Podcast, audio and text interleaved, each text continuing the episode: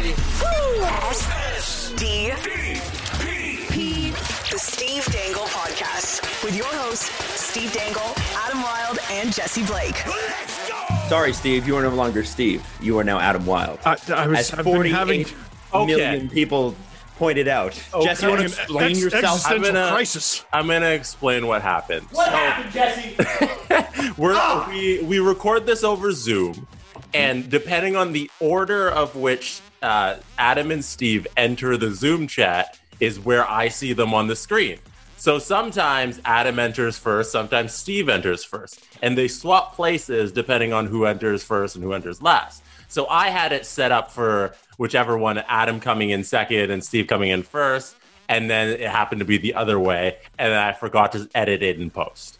So that's the actual technical explanation of why your nameplates were reserved, reversed. can- on can you last believe this guy? Can you I'm sorry. I'm sorry. I can't everyone. believe him because, dude, I Wow. do that stupidness all the time, but I never really get called out on it. When CJ was on, there was, I think it was Adam said something, and Adam was in the box next to my head. So I did this as if to look at him. And then I watched the YouTube video and I'm staring off screen because Adam's not next to my head at all. And I'm like, why did I? I didn't have to do that. Yeah, well, You that's just you being stupid. didn't- me being a friggin' I don't think our situations are comparable. Mine was a bad edit. like, if it's like this to Steve, it must be to everyone. Yeah. the exact same. All right. Listen. All Everybody right. knows who Steve's math My name is Adam Wylde, and I'm sitting on my big ass, and I will not be talked down to. All right. Oh man, it's I always- apologize, YouTube audience. Oh, you should. You should, Sorry. Jesse. There's lots to apologize for. You know what? There's so much to get to today. And actually, this is the show where things start to go quiet. I'm glad that we have the news that we have, except for one story, which I'm Well, yeah, that's the one Eh. story. I really wish we didn't have to do this that story. We will get to that. Um, but other than that story, glad that we have the news that we have because, uh, frankly, this is the off season. And as much as you're seeing your favorite NHL broadcasters still broadcasting, everybody's like, we don't know when this is going to come back. We did get some OHL news that broke today. We'll talk about that. Uh, Jeff Marek actually breaking that stuff. Um, and uh, you know, frankly, this is the last two week, uh, two episode week that we're going to do uh, until we get some sort of certainty on when the NHL season's coming back. Because honestly, uh, we could just sit here and do a bunch of terrible watered down episodes, or we can do one a week that's going to be great. We're going to have lots of interviews. We're going to make sure that content is thick, like Steve's booty or his head, and uh, it's going to be great and we're going to be every Wednesday, correct? every Wednesday. No.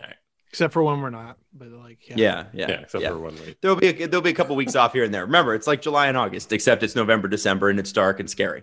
No, so so I'm ready to do 10 minutes on uh, Mac Hollowell going to play for Oh a Swedish God. team or something. I'm, you know what? I'm sure there's somebody who could do that. Uh, I am not your co-host for that. If if you if that's what you want to do. Uh, however, I do want to talk about something. Uh, the Dallas Stars jersey uh, is potentially. Are we ranking it the worst jersey in NHL history? And I and, and I'm, I want to start the show off with give me the five worst jerseys you've ever seen in NHL history, and where does the Dallas Stars new jersey sit on that? Because frankly, I think it's got to be top three minimum, but you're going to have to give me your top five. And I know I, I'm just springing this on you both, Yeah. but your top five worst jerseys in NHL history, where does it rank? They the NHL went through this weird phase Mhm. where they thought more, more is Yeah. better. Always more.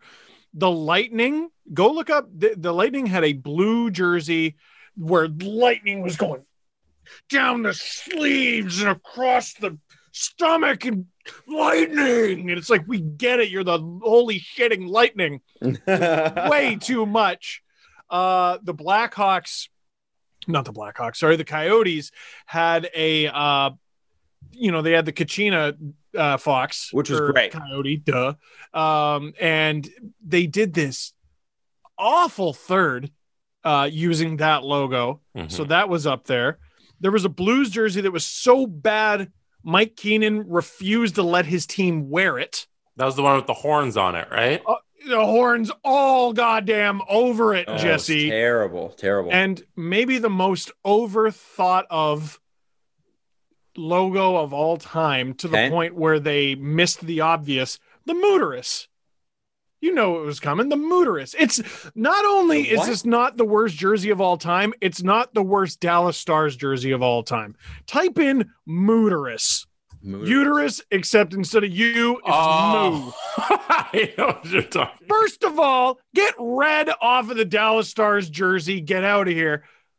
Second of all, your logo is a uterus Oh God, that's supposed to look like a bull. what was that?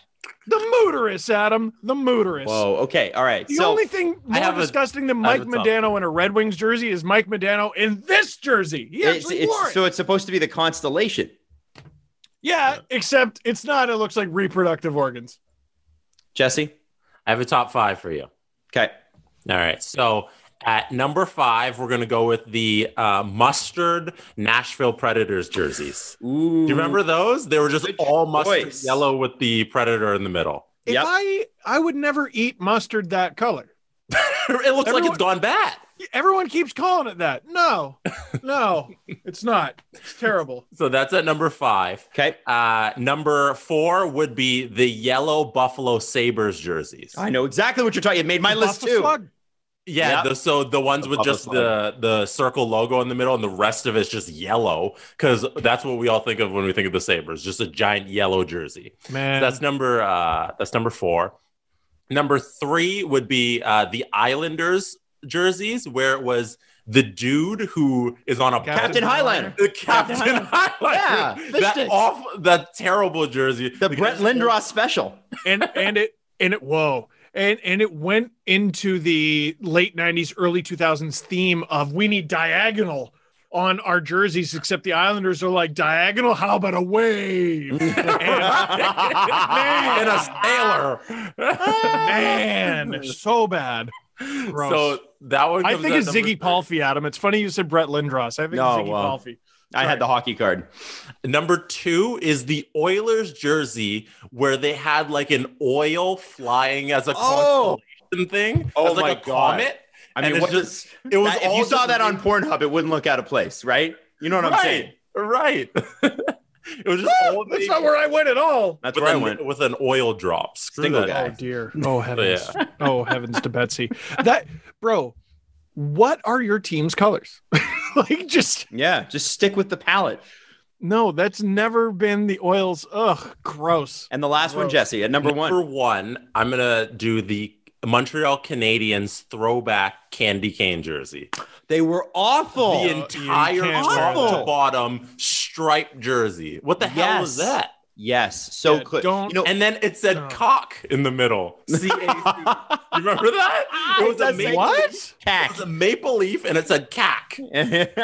Abs candy cane. You know what? The the. Steelers put out a similar jersey a few years ago. It's their 1930s jersey, and Oh, it it looks the Bumblebee jerseys, and Mhm. uh, for the Steelers, and it, it was like it was like their worst years as a franchise where they didn't win games in the 30s. They were an awful, awful, awful franchise that barely survived. Uh, and I, everybody was kind of like, "Why are we throwing it back this far? Like, why are we, do we need to go back this far? This was pretty bad. This oh, is not a those good time. jerseys are Yeah. awful. Rough. Rough. Yeah. So that's my Oh, top those are five. All right, I'm going to give you my top five. You ready to go? Adam, let's go. We've got the the very current Dallas Stars Monster Energy drinks coming in at number five. That ones is released what the today. jersey looks like. It's it's every guy with a fucking dually. Uh, if you're from Alberta, you know what I'm talking about with the big big exhaust and the and the and it's and it's lifted up and it's got 40 bumper stickers and it's got Calvin and Hobbes peeing on an Oilers jersey and it's got energy sticker and it's definitely pulling two dirt bikes behind it. You know what I'm talking about and I'm sure it's like that in Dallas too. And honestly, I don't I don't know what the Stars were going for with this jersey unless literally Monster said, "We are buying your jersey." And we are putting our, our like you know because there's going to be advertising on the jerseys here pretty soon, isn't there? So I would think so. at some Or point. are, are they trying to sell Monster Energy drink on that? Because I'm sure Monster's got a ton of money. I have a question about those jerseys. Do they glow in the dark? They Because must. that would They be kind of cool No. during the intermissions. I, all I can think is, uh, Mr. Burns, you promised to donate jerseys to the Dallas Stars. Oh, just grab some out of that glowing tree over there. And he handed them these. I sent a jersey in the chat just Yeah, now. ju- just saw that. What is this? So this is Salavat Yulaev. Um, or Ufa. I believe this is the team that Rodion Amirov plays for, and this Oh, is their. Leafs, thi- Leafs new number one prospect. Let's let's not a lot of people still know that name. That's right. Yeah, Let's that's make right. sure people Rodion Amirov doesn't roll Who off. you all know, and if you don't, you're stupid. um, What an no, idiot. so this is their jerseys this year, and it's the same. Wow. That's It is Now, are the they- same. Does the cage the same jersey company for the KHL? Is it still Adidas?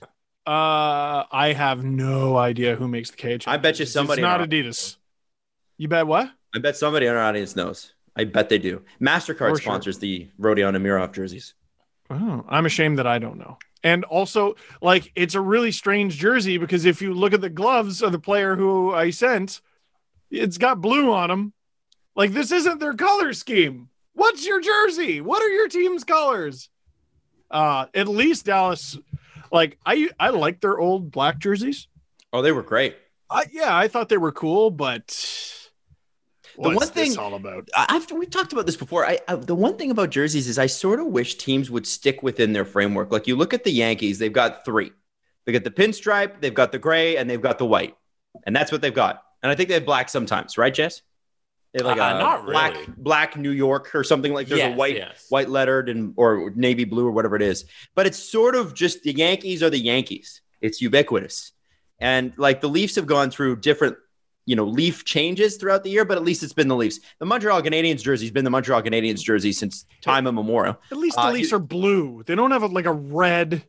A red, yeah, they never went, they never stepped outside of blue and white. It's just been blue and white, Right. Right? They had a little bit of that in the late 90s, that little silver glitter around the thing, which was a little bit like, I ooh, the what the Potvin jersey behind you, Steve, like Yes. that that era Leaf jersey, Oh. the silver one. I didn't like it. No, no, this isn't No. the silver one. That's This is- the this next year. Or that would be when, like, the Cujo years is when it got into that the swoopy numbers. with the TML on the shoulder. right. Yeah. Right. Yeah, right. and they got I go in the- and out with that. It fit the era, but like Mhm. it doesn't didn't age great. It was very Britney Spears. It worked for the time. oh, you know. baby. Uh, now let me talk to you about this. All right, let me give you a top five. So, so at number five, we've got the Monster Energy Drink Dallas Stars jerseys. At number four, the Bruins jersey with the actual bear, whose head is slightly lifted to the side. Pete Blackburn and many other Bruins fans call it the Pooh jersey, the Pooh Bear. oh bother! That's It's funny. it's not good. It's No. so bad. It's a- It's- that's, and that's a bad jersey. that's when the Bruins were bad too. They were Bro, not they made Ray team. Bourque wear that jersey. How dare they? Oh man, No wonder he left. That's an insult to Ray Bourque. Oh my God. I can't That's believe they made him wear that.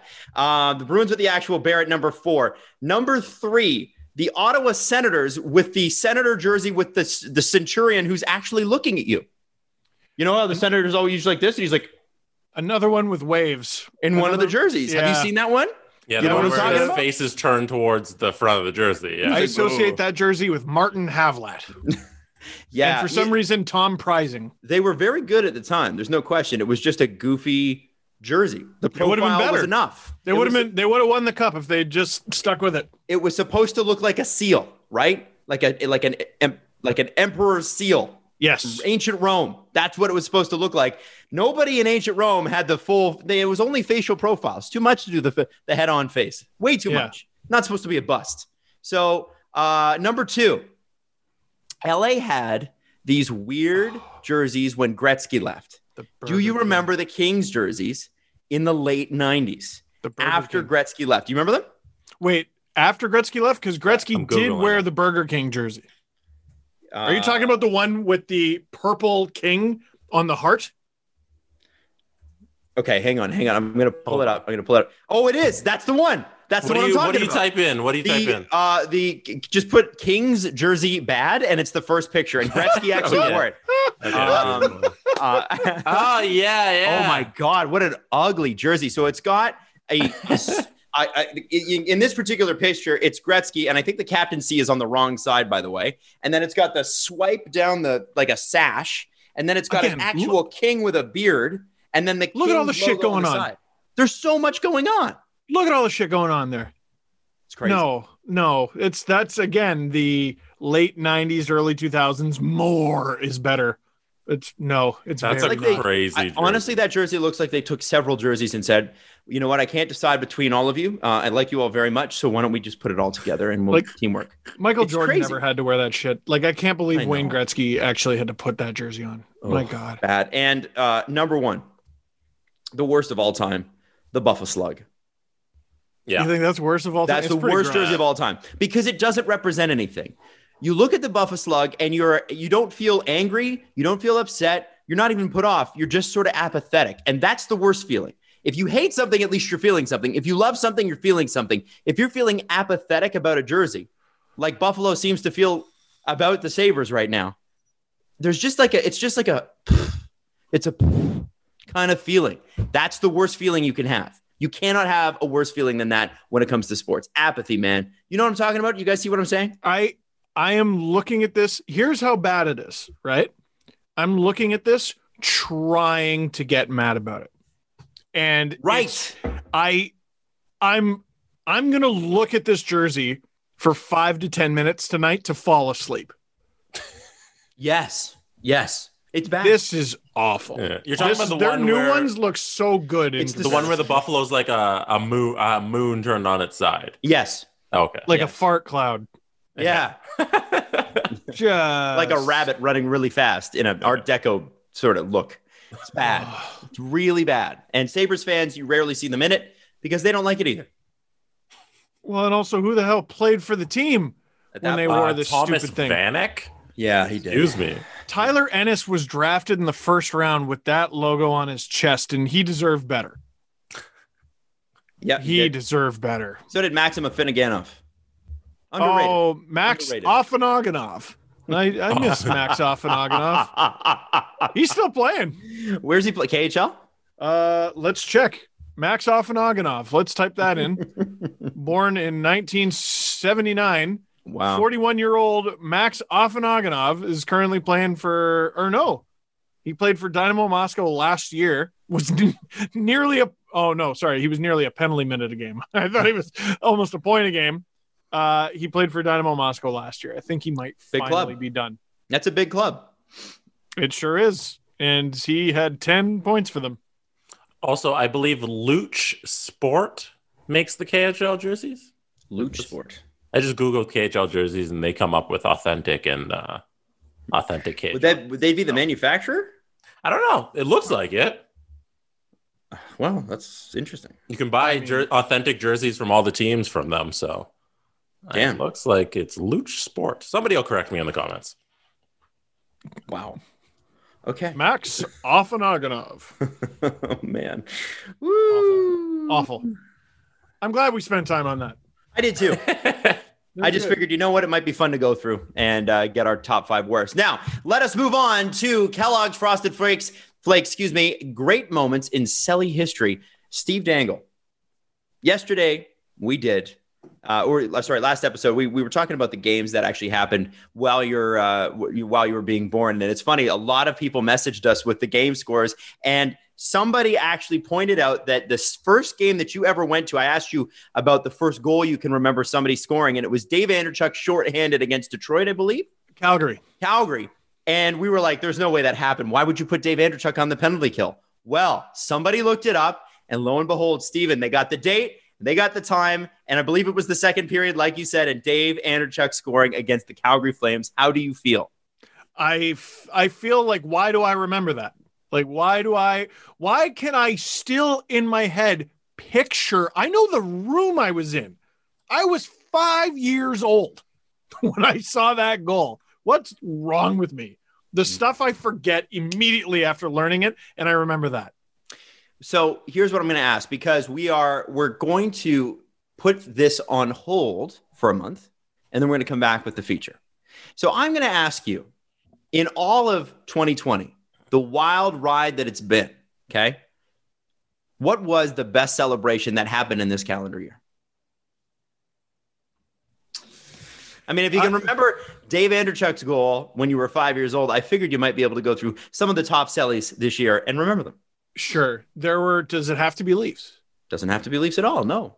Okay. Uh some of my favorites um you know sometimes uh, if if a game goes to the 10th inning 11th inning 12th inning at some point it's like okay i gotta turn this game on right Mhm. with the nhl oh it's going to overtime oh it's going to double overtime it's going to triple overtime who was not watching the fifth overtime between tampa and columbus so to me one of one of my favorite sellies uh was you know eight periods worth of who who's it going to be who's finally going to get it and Brayden Point's sudden realization that it's me.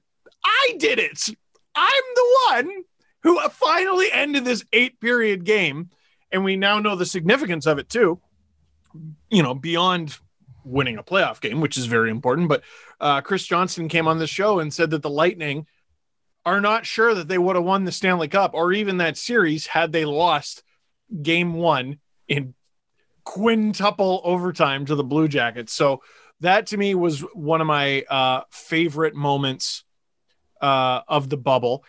Auston Matthews, who never looks surprised to score a goal, scoring a game that the Leafs had a one one in one hundred and forty thousand chance of winning in Game Four against Columbus. That was Why- a big is- game. It, it keeps happening against Columbus. Now we're not going to talk about what happened in Game Five, but Yeah. uh, just the look on his face. I remember being so done with this team. I was going to just carve them like a pumpkin. I was so ready. And they came back and won the game. And it was this magical comeback that I, I don't know. I don't know. I don't, I don't exactly remember my reaction, but I don't think it was huge. I don't think I exploded or anything and went, yeah. I think I just stood there smiling and shaking my head at the TV like I could cheer for any team in the world, but I cheer for these guys. like just just the craziest, most ridiculous. You can't write this stuff, and it actually happens in real time. Uh, team in the world, and then number one, Columbus fans are like this because this happens against the Leafs for a change. What was a better celebration in the entire hockey world? And this was 2020, and it was pre-COVID, which makes it great. David Ayres walking into the visiting dressing room, Oh, Stop it. Scotiabank Arena, Stop it. and the Carolina ah, Hurricanes lose their minds because they absolutely should have. Because it was a magical, magical moment. David Ayres getting an NHL win, thanks to Pierre Engvall for scoring the third goal, and also thanks to the amazing hmm. defense of the Carolina Hurricanes, and thanks to his own abilities. Because if I'm not mistaken, he stopped eight of ten shots. He did. Now that's a reason for a serial Selly. You By know, way, David Ayres only faced two fewer shots than Garrett Sparks this season. you could argue that David Ayres, Oh, that's mean. it's true. It is mean. true. You're bullying. Not needed, sir. Oh, I'm sorry. That is a legitimate stat. If you're gonna post friggin' Drake lyrics after I you think get if- traded, I think if you were to look at the if you were to look at the Leaf season and where it was going and how inconsistent they were and how not good they were, they weren't great. They had stretches where they were great, but they weren't great overall. I think the David Air games Ayres game turned out to be a, a favorable thing for a couple of reasons. And actually, let's wrap the Kellogg segment because we should do that. So, uh, thank you, Kellogg's. Steve's great. Sure is. Kellogg's Frosted Flakes, Selly of the Week, which will return in December. Now, uh, we are, uh, w- when I say the Ayres game was a good thing, it was an it was a good game because, or it was a good thing for the Leafs because it was because of all the bad things happening at once. They lost so poorly. It was such an embarrassment. It was so shameful and ridiculous that it stopped them from making any moves at the trade deadline. And we have confirmation of that. The, you know, Kyle Dubas saying, or sorry, Zach Bogosian saying, I had a meeting with Kyle Dubas the next day, which he canceled that night. He canceled it after the game that night because no, this team does not deserve anything. Kyle Dubas was willing to go out and spend assets at the trade deadline to acquire somebody to augment that group of bumps. And then he finally said no. And I also would argue, and and I, I don't know if we've ever if, if we I, I don't know if we've done this yet, but to talk about the Leafs offseason, because everybody else has, we've talked about it with Chris, we talked about it with Eric Engels, we've talked about it um, about the moves that they've made. But the makeup and the character of this team has complete because has changed completely. And there are a lot of people that have who think that's a good thing, some people who don't think it's enough, whatever it is. To me, there is a far more complete feeling to the way I look at this roster than there was before. I don't think a lot of you know people are like, well, on paper they're they're worse because they don't have Johnsson and and and Kapanen, which is an argument you can make. I don't believe that's necessarily true, and I'll tell you why. I think sometimes you have to concentrate the ice time and the chances on the players most likely to score and most likely to make something happen. Guys like Johnsson and Kapanen are not going to get enough ice time with the Leafs, kind of like Connor Brown when he was here, to to put up the numbers that they're capable of putting up because guys like Auston Matthews, Mitch Marner, William Nylander, John Tavares are going to suck up a lot of oxygen. And you also don't have Tyson Barrie, you know, them trying to wedge Tyson Barrie in where Morgan Rielly should have been all season. Number one power play defenseman. He had 72 points the year before. I don't know why we were trying to make uh, fetch happen with Tyson Barrie. I don't understand that, but that's what happened. Yeah. And so what that game did, it was a pivotal moment. They realized they needed to get tougher. They realized they needed more character. They needed to surround John Tavares with a few more leaders, a few more guys that have been there, and probably some more forceful personalities. And I think it's important when you're young. And I saw this as a young radio DJ. It's important when you're young to to meet people that have been there and that whose only wish is that they could go back and be in your shoes at your age and make the most of every opportunity given them. You know, everybody has things where you go, man, I should have picked up the phone, or man, I should have done this, or man, I should have done that. You know, we we talk about that Darcy Tucker conversation we had, we were lucky enough to be a part of on the bus after that Boston Bruins series. And Darcy talked about the fact he's like, you only get so many opportunities. He's like, there's so much talent on this team, so much talent. It doesn't matter how young they are, they can do this. And he said, I just want to go in there and wring their necks and tell them they can do this and, and don't screw it up. Don't blow this because it's over in a flash. And I think seeing Joe Thornton and seeing Wayne Simmonds and even seeing Zach Bogosian, who just walk, who just walks into the dressing room with a ring, Yeah. who was playing with Victor Hedman. I mean, I think, you know, I, I know he split time on all D, but the fact that he was able to do that in very, very important pivotal playoff games for the Tampa Bay Lightning says something. And so I think the David Ayres game was a great mindset changer for Leafs management. I think that they were doubling down hard on being kind of klepto about all the forwards that they drafted when it was time, past time, to trade a couple of them who have since been moved. And I think you you're now seeing a team that to me looks a lot more complete and has a little bit of room for for young guys like Nick Robertson to make their way into. Well, and and you know, they they whispered about like, oh, you'd be surprised what Dubas is willing to do at the deadline. I, I don't even want to know because the guys who they got for pennies on the dollar this offseason, you're probably talking a s at least a second round pick because second round picks don't matter at the trade deadline. I I don't need this. Uh, like GMs just throw it at the door. Steve, do you remember? And I don't mean to interrupt, but do you remember the No. Joe Thornton interview after the trade deadline where he was pissed that he didn't get traded? Yeah. Where do you think he was going to get traded? I would imagine the Leafs. Yeah. So who pulled out? Who pulled the shoot at the last minute? I think I think Dubas did a lot of his uh, a lot of the work he meant to do in February uh, in October. That's it's I, I that's exactly what I what I think happened. Now, another thing, and this is just this is just coincidence, right? You can't really plan for this, but like the Edmonton Oilers bought at the trade deadline because they should have. Yes. That team deserved to be rewarded. They did really well. They went out and got Mike Green, who was a good pickup for them. They went out and got Tyler Ennis, who was a good pickup for them and cheap. Then they went out and got Andreas Athanasiou, who was not. Without COVID, he's still on the Oilers for this upcoming season. Mhm. Probably Tyler Ennis too. Did Tyler Ennis re-sign with Edmonton? I don't know. Let me have a look at that. I'll go have a look. I think he did actually, but Yeah, he probably uh, did. But go ahead and look that up. Okay. Uh, and Mike Green would have been great for them. Instead, Mike Green spe- uh, spe- plays three games for them, I think, or two, tires.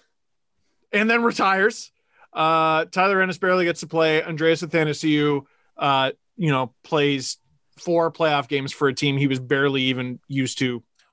Anyway, so One year, Tyler one Ennis. million Tyler, yeah. Tyler Ennis did sign. Yeah. with the Oilers, And has Andreas Athanasiou? No, he is still sitting. He's still he's still sitting. So anyway, sorry, I said all that to say this. Even if this Leafs team had deserved it, had deserved the upgrade, they would have spent this, that, and that. And then all those guys walk right out the door.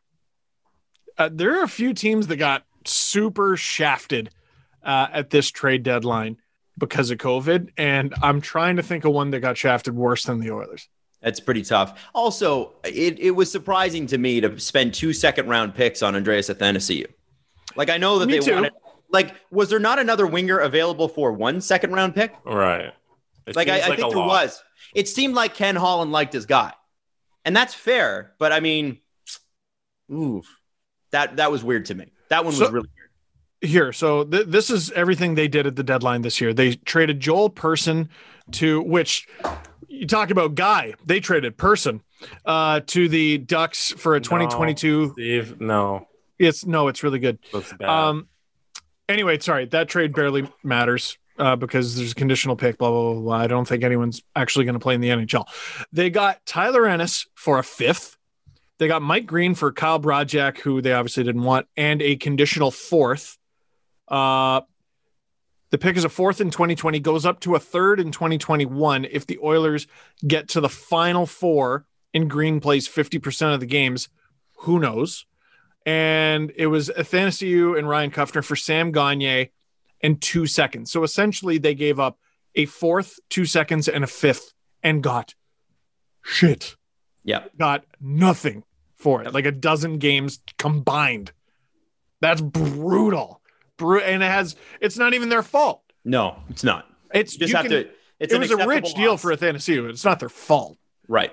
Right. Well, and he may still want to take it. And then actually, you know, that's the thing is, is that I think the David Ayres game is the reason we got the offseason that we got.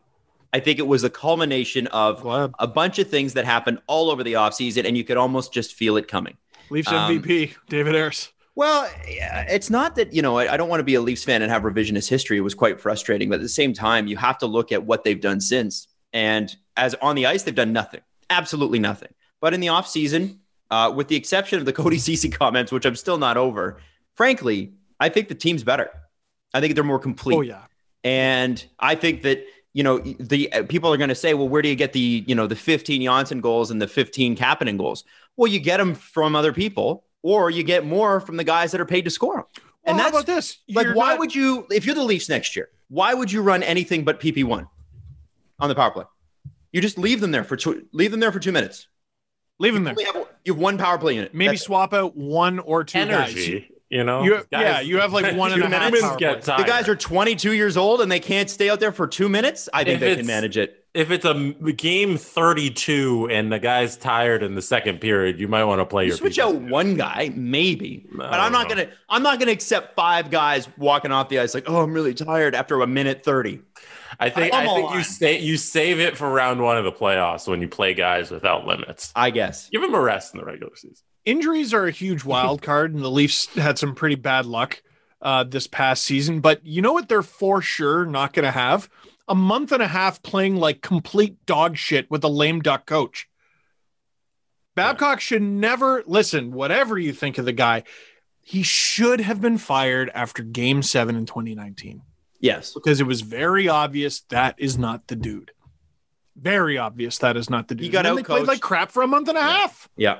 Yeah. They played like crap for a month and a half. I don't And care and about your injuries. I don't have sympathy. Every team has injuries. Beyond that, I don't. I don't even think it was injuries, Steve. There seemed to be things he was doing to prove a point to management, like I am the big dog here, and there's nothing you can do about it, and I will pay, play the players the way I want to play them.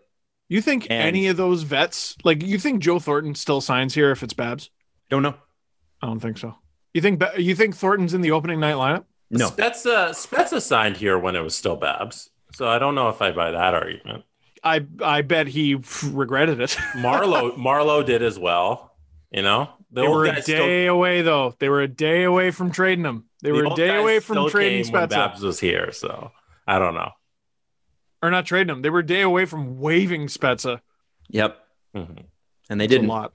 They didn't. Did. Valuable piece. Turned out to be the heart and soul of the Leafs in the. Uh, who knew Jason Spezza would be the heart and soul of the Leafs in the play-ins? But there we are.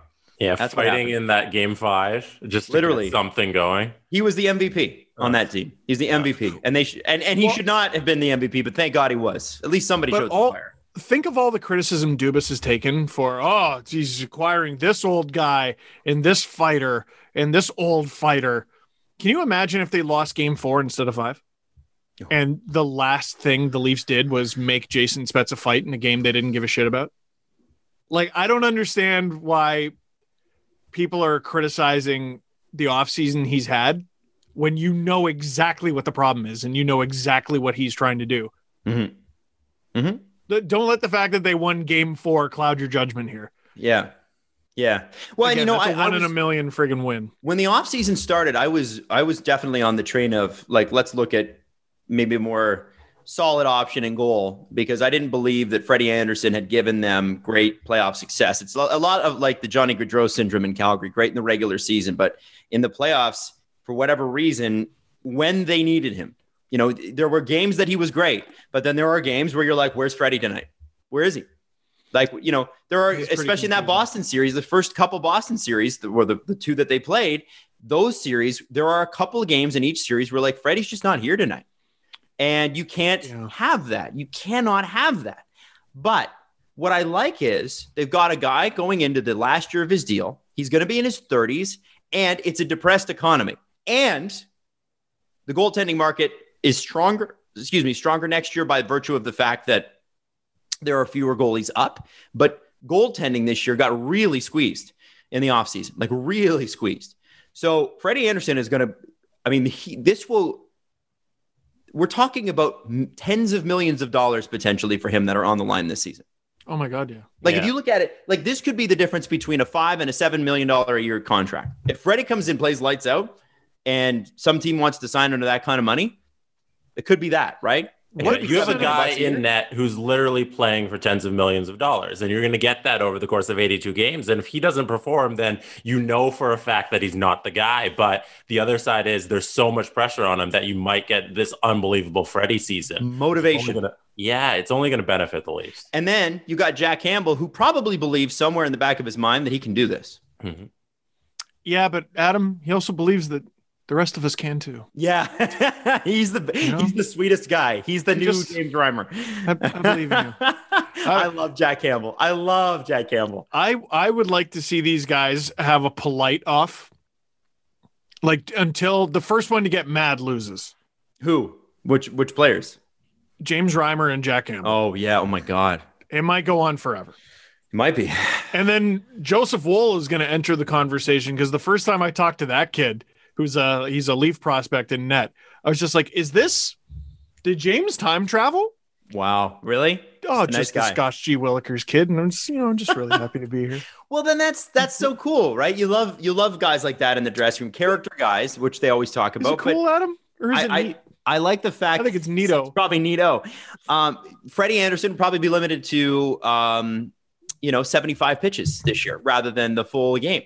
Uh, you know, he might be pitching uh, a two uh, two uh, two hit total strikeout fest, but we're not. We're going to pull him at game 50, and it's going to be Jack Campbell the rest of the way. And I kind of like that. I didn't like it for Tampa last night, but I really, really like it for the Leafs. And I think that the the goaltending situation is going to even itself out just a little bit. And if it doesn't, if Freddie's not good, then it's sort of like, well, we signed into that deal and the deal's done. Right?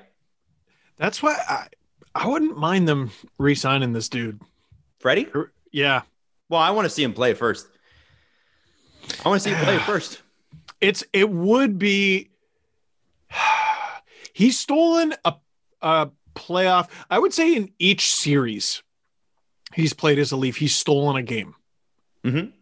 But he's we were there when he gave games too, man. More, give me more. I need a little bit more. He stole. What did he steal? He stole game five in 2019. I think he stole. He stole game three in 2018. And with the Caps, that was a pretty high scoring series. I'm trying to, did he steal any of those? He almost stole game six. And then the goal that ended up going in sucked. Yeah. Ah, it's tough. It's I'm just tough, saying, man. You don't you don't sign Freddie now. Absolutely not. He hasn't earned that contract yet. No, I need to see 50 games of Frederik Andersen first. He's a microcosm of the team. Yeah. Great regular season. And then when the playoffs come, do you believe? Yeah, absolutely. Uh, but I would Capable of greatness. if you were going to rate the Leafs offseason, Jesse, Steve, and I will give mine rating as well, what would you rate it in schoolyard rating? So A, B, C, D, E, F. Not E. Sorry, there's no E. I don't, why is there no E, by the way? A should, you know what I'm saying? A, B, C. I think there used to be. Did there? Because E should be like 50 to 59%. You know what I'm saying? I Just thought know, that. Think it's weird that D is, but whatever. Well, I would have got a E in Mr. Amani's class. In, uh, me too. Me too. Or was, no, Here we grade go. 11. Why is there no E in the grading scale? F is considered separate as it denotes a failing grade and does not need to go in alphabetical order. It just so happens that fail starts with a letter that skips one letter alphabetically on the scale. So the grading scale is technically A, B, C, D. And then when you fail, it's just considered a fail and not necessarily an F. But if you put an E in there, it makes A's more hard to to grab because A is 80 to 80 to 100%, B is a 70, 70 to 80, C is a 60 to and I know this because I was a C student, Yeah. 60 to 70, and then you've got D that's a 50 to 59%. yeah, and then Why don't you just everything below that. One per percentage, 10%. All I'm hearing is it's arbitrary nonsense. No, 80 to Stupid. 100 is an A. What do you No, mean? that doesn't make any sense. Why are you giving an A to Yeah, 20%? if you're, if you're within that 20% of being 100%, you get an A. well, that's, that's not so that's that's, so, so- huge. That's like a huge that's 20%. No, but no, but that's based on the curriculum. They're saying if you get 80% of that, you're doing great. It's not that it's B would be great B too. would be great. Why don't we make B greater? Make B great again. Is what I'm saying. Okay. no, but then but then you're but then you're stupid. you're changing the range of A. You were saying A A because if you're saying okay, B and A are the same thing, then it's all A. It's all that 20%. That 20% bar is what an A is. Does that make sense? Right. Oh. But it, what I'm saying is it shouldn't. I'm saying you should oh, do the, the intelligent thing, which is you've got five, five uh, decades of percentage points or whatever you call it. No, Five- No, because, because that 20 is the same is the same like you're doing good. It means the same, so it needs to have the same letter. Well, Uh, what do you give Kyle Dubas, guys? What do you give Kyle Dubas? I give him an E. You give an E. Yeah, actually, or what do you give him? No, I give him a B because um, I, th- I don't think he made an incorrect move, but it's the team coming in. I want to see what they do, you know. So I can't I can't give him an A because I don't think it was exceptional. So it's a B plus. It's like on the verge of being okay. All the right moves were there. It wasn't over the top. We didn't go get McDavid. You know, it wasn't a hundred percent, but it was all the correct moves, which is the baseline, which is a B. It's a, By the way, every B. offseason for every for Kyle Dubas should be go get McDavid. That should be for everybody. Um, I'm gonna give him a 2019 B, which is a 2020 A minus, Interesting. and here's why. So again, you give up Johnsson because you don't have any cap space. That's bad. You give up Kapanen because you don't have any cap space. That's bad. Mm. However, in 2020, teams are giving guys away. Nate Schmidt cost a third. Tyler Johnson went unclaimed on waivers. The fact that the Leafs were able to clear that space and get really good stuff in return. Joey Anderson looks like he could be a player. He's at very least not nobody. He's a Marlie. what- He's what? At very least, he's a Marlie and a serviceable Marlie. I would say a top six Marlie, right? That's good. Kapanen was the 15th overall pick. That's some good stuff. And then you're able to use what cap space you have on Joe Thornton and Jimmy Vesey. When they signed him, I was like, oh, That's a good value move. Finally. And he's Dubas is making dreams come true. The Joe Thornton, the Wayne Simmonds. Oh, just that's good stuff, Kyle. That's good stuff. And the analytics community go, what about us? And he's okay, fine. I'll throw you a TJ Brodie bone. And they go, and they go, thank you very much for that. He gave everyone a little something to chew on. Um, within the parameters of 2020, Kyle Dubas, I'm going to give an A minus. Not a perfect job, but real, real good. You look at what some of the other GMs around the league have had to do versus what he's pulled off. I think he's done extremely well. I'm going to give Kyle Dubas a A, a 2019 A. Oh, And I'm going to tell you why. I'm going high on this one. And there's going to be a lot of people like, yeah, you're a homer. Well, if you actually listen to our show regularly, you know that I was hard as hell on him after that uh, press conference that he put out. We were tough, but I was the most vocal. I was upset. I was frustrated. And I had every reason to be. There was some This, rid- is, this is a Homer podcast. Well, you know what? Yeah. it's a well, Leafs podcast. no, Jesse, we're completely objective. I don't know what you're talking about. We just happen to talk about the Leafs every episode all the time. we're fans of the team. and and Steve happens to just drop the first oh, first round pick's name, like everybody knows who we were talking about. Rodion Amirov. Anyway, but I'm going to give him a 2019 A, and I'll tell you why. This team is completely different mentality wise than it was last year. And you could say what you want about, you know, losing 30 goals in Kasperi Kapanen and Andreas Johnsson, and I'll meet you there. I don't think you're going to get 30 goals out of Wayne Simmonds, TJ Brodie, Joe Thornton, or and Jimmy Vesey altogether. You might. I hope to get 15 goals out of Vesey. I hope to get five out of Thornton and maybe 30 assists. I hope because that's he doesn't score a lot of goals. You know, t- maybe TJ Brodie gives you another, you know, 30 or 40 assists, but he's not going to score a ton of goals. And goals are what matter here. But we have goal scorers. We have people that can put the puck in the net. What they needed were guys, as I said before, who have been there and are literally, this is it for Joe Thornton, guys. This is probably it. this is it. So I don't I don't know if you could have a better cause than let's win this for Joe in his hometown. I don't know. Winning's if fun. you have to look at as a as a general manager, not just the, the talent that you acquire, but what their motivation is. What's their motivation? We just talked about Freddie Andersen. What's his motivation? Well, tens of millions of dollars on the line on his next contract. Is he going to get a three year contract? Or is he going to get a six or a seven year contract like Robin Lehner? Is he, yeah, is he going to get the Markstrom contract or is he going to get the Corey Crawford contract next year? Now, you know, there's a bit of an age discrepancy there, but you know what I'm talking about here. Mhm. This is an important year for Freddie Andersen, and he knows it. And he's put some competition in there. Jack Campbell has been pretty damn good. And, you know, small sample sizes, but people are like, what are you talking about, Jack Campbell? Well, look at his numbers with the shitty LA Kings, where he had a 928 save percentage in 31 games. That's I not like- bad, guys. I liked Aaron Dell's little tidbit where he goes because people were talking about him like, "Hey, so you're coming in to be the third goalie," and he's like, "I, I want to be better than the third goalie." I love that. He wants to Oh, steal that- Jack Campbell's job. I love that. And Jack Campbell's like, you know what? I, I just can't let you, you little whippersnapper. He's well, you know, may the best man win, and he means it. He's not and even he being does mean it. he's not being passive aggressive. He totally means it. This He shows up at his door with a mask and a cake that says "Let's be pals." you got to look at what Kyle Dubas had to work with. And what he had to work with was almost nothing. He had some assets in Kasperi Kapanen, and I think Andreas Johnsson in a normal world would have probably fetched more. However, as Steve said, Nate Schmidt is going for a third round pick these days Yep. because of the cap issues that teams have. If the cap, I, I don't even know if they trade Andreas Johnsson if the cap is going up. But if they were going to, I think he's probably worth more than what they got for him. It's just that's what they had to deal with. If you look at what Kyle Dubas had to deal with, he checked every box, including finally a top flight right handed defenseman.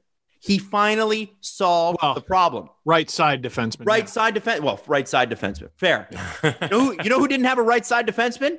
Kyle Dubas before, and Lou Lamoriello before him, and Dave Nonis before him, and uh, uh, Mark Hunter and Kyle Dubas before him, and uh, and then and then it was uh, who was that? Oh yeah, it was uh, Brian Burke before him, and it was uh, who was that? John Ferguson Jr. before him, and Pat Quinn before him, and Mike Murphy before him, and Mike Smith before him. There was so no, we have not had a good right-handed defenseman probably since Robert Svehla, if he even played the right side.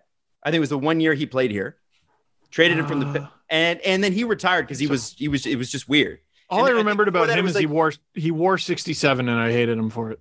And Dmitry Yushkevich, I think, was a right shot defenseman as well. Those Yes, are the was. like that's the best the team had. This is great.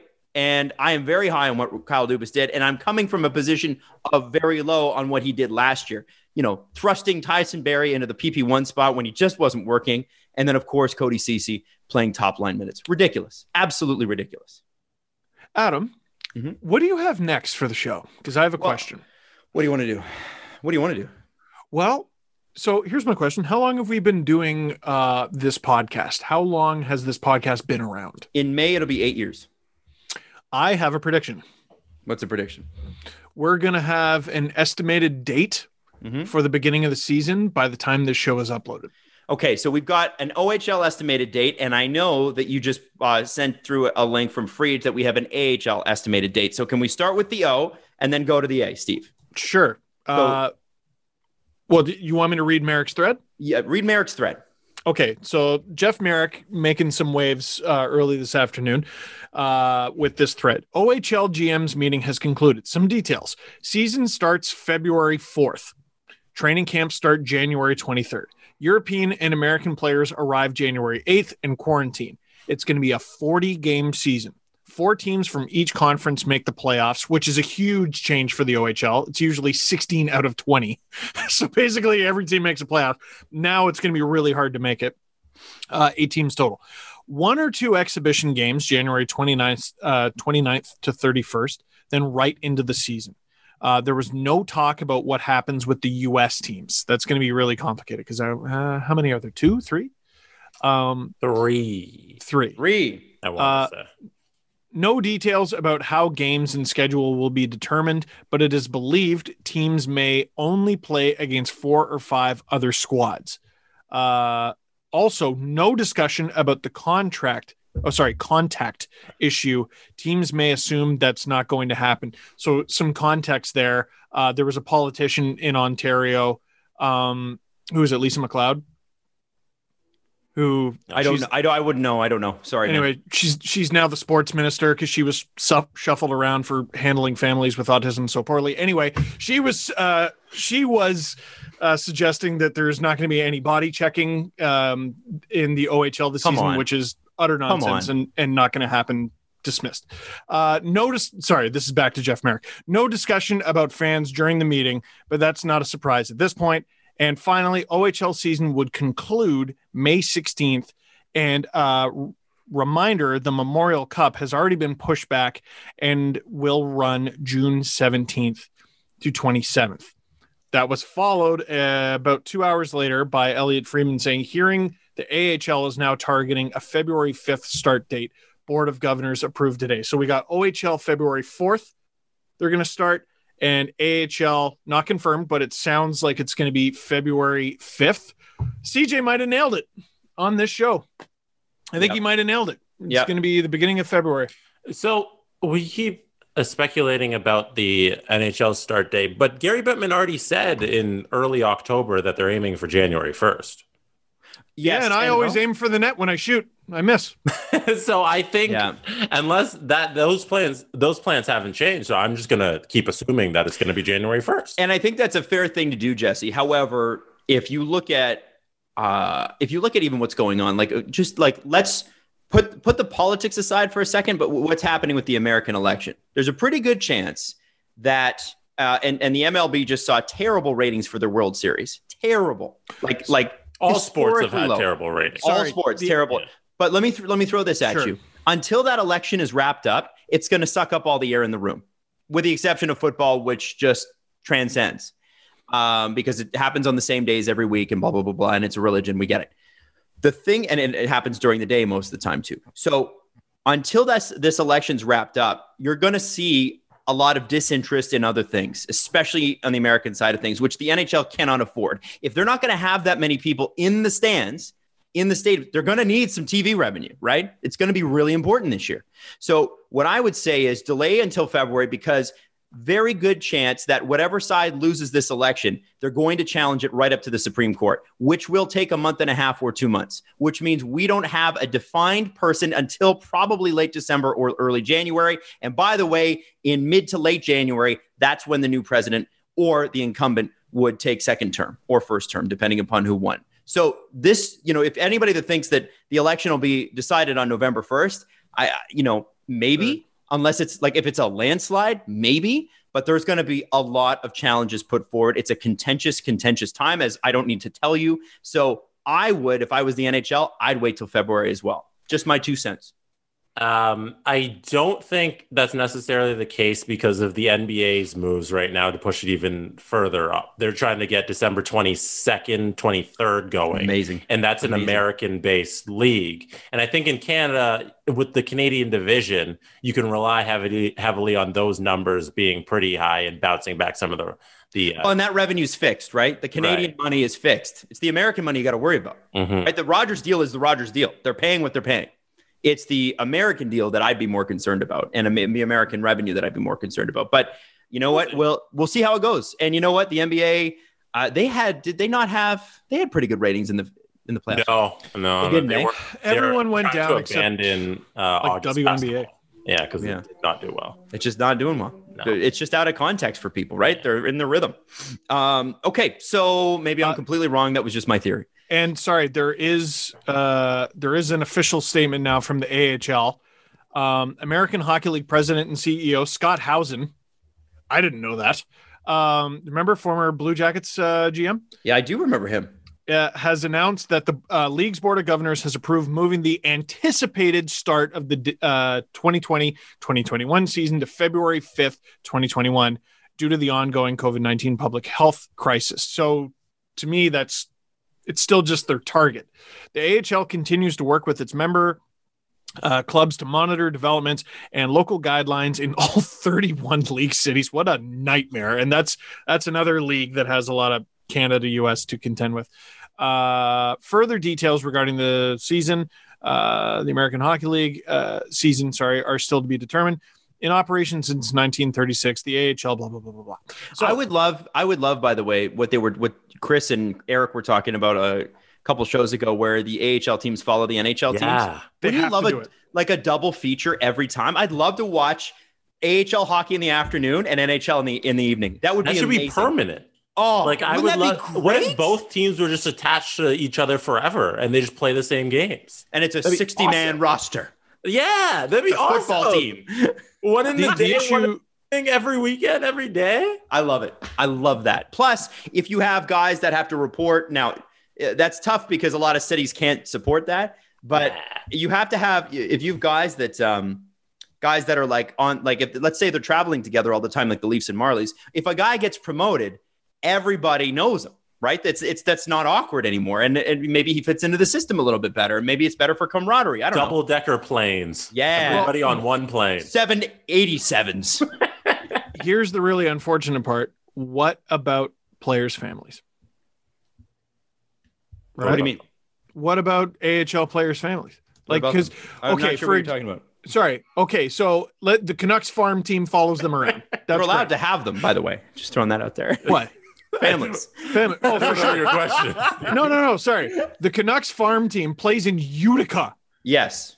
Uh-huh. right? If Steve, if you're the member of a hockey family, you're used to moving. I'm not talking about mo- so. This is not so you're bringing your NHL team with you, your AHL team with you, and all of their families. You don't travel. No, No, no. AHL teams don't take families with them.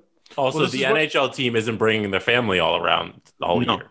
Like the Leafs family members happen. aren't traveling with the Leafs all year. So if you're a member of the Utica Comets and you have a family in Utica, Then you're moving to Vancouver. Yeah. That's dude. Like that's that's and with that's what these guys make 70 G's. That's right? pro sports, Steve. That's what it happens. The, the the Marlies live in Toronto. They make 70 G's.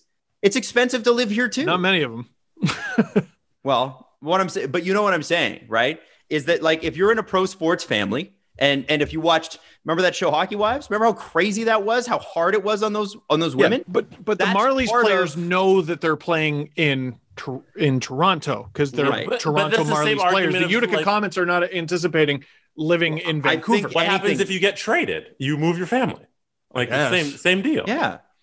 yeah, but this is like maybe you know, oh, we- we'll arrange that in a month or two months or something. Like if this season goes This from more February to. May, are these players not seeing their families then from February to May? No, they would move them up. It's per this is permanent.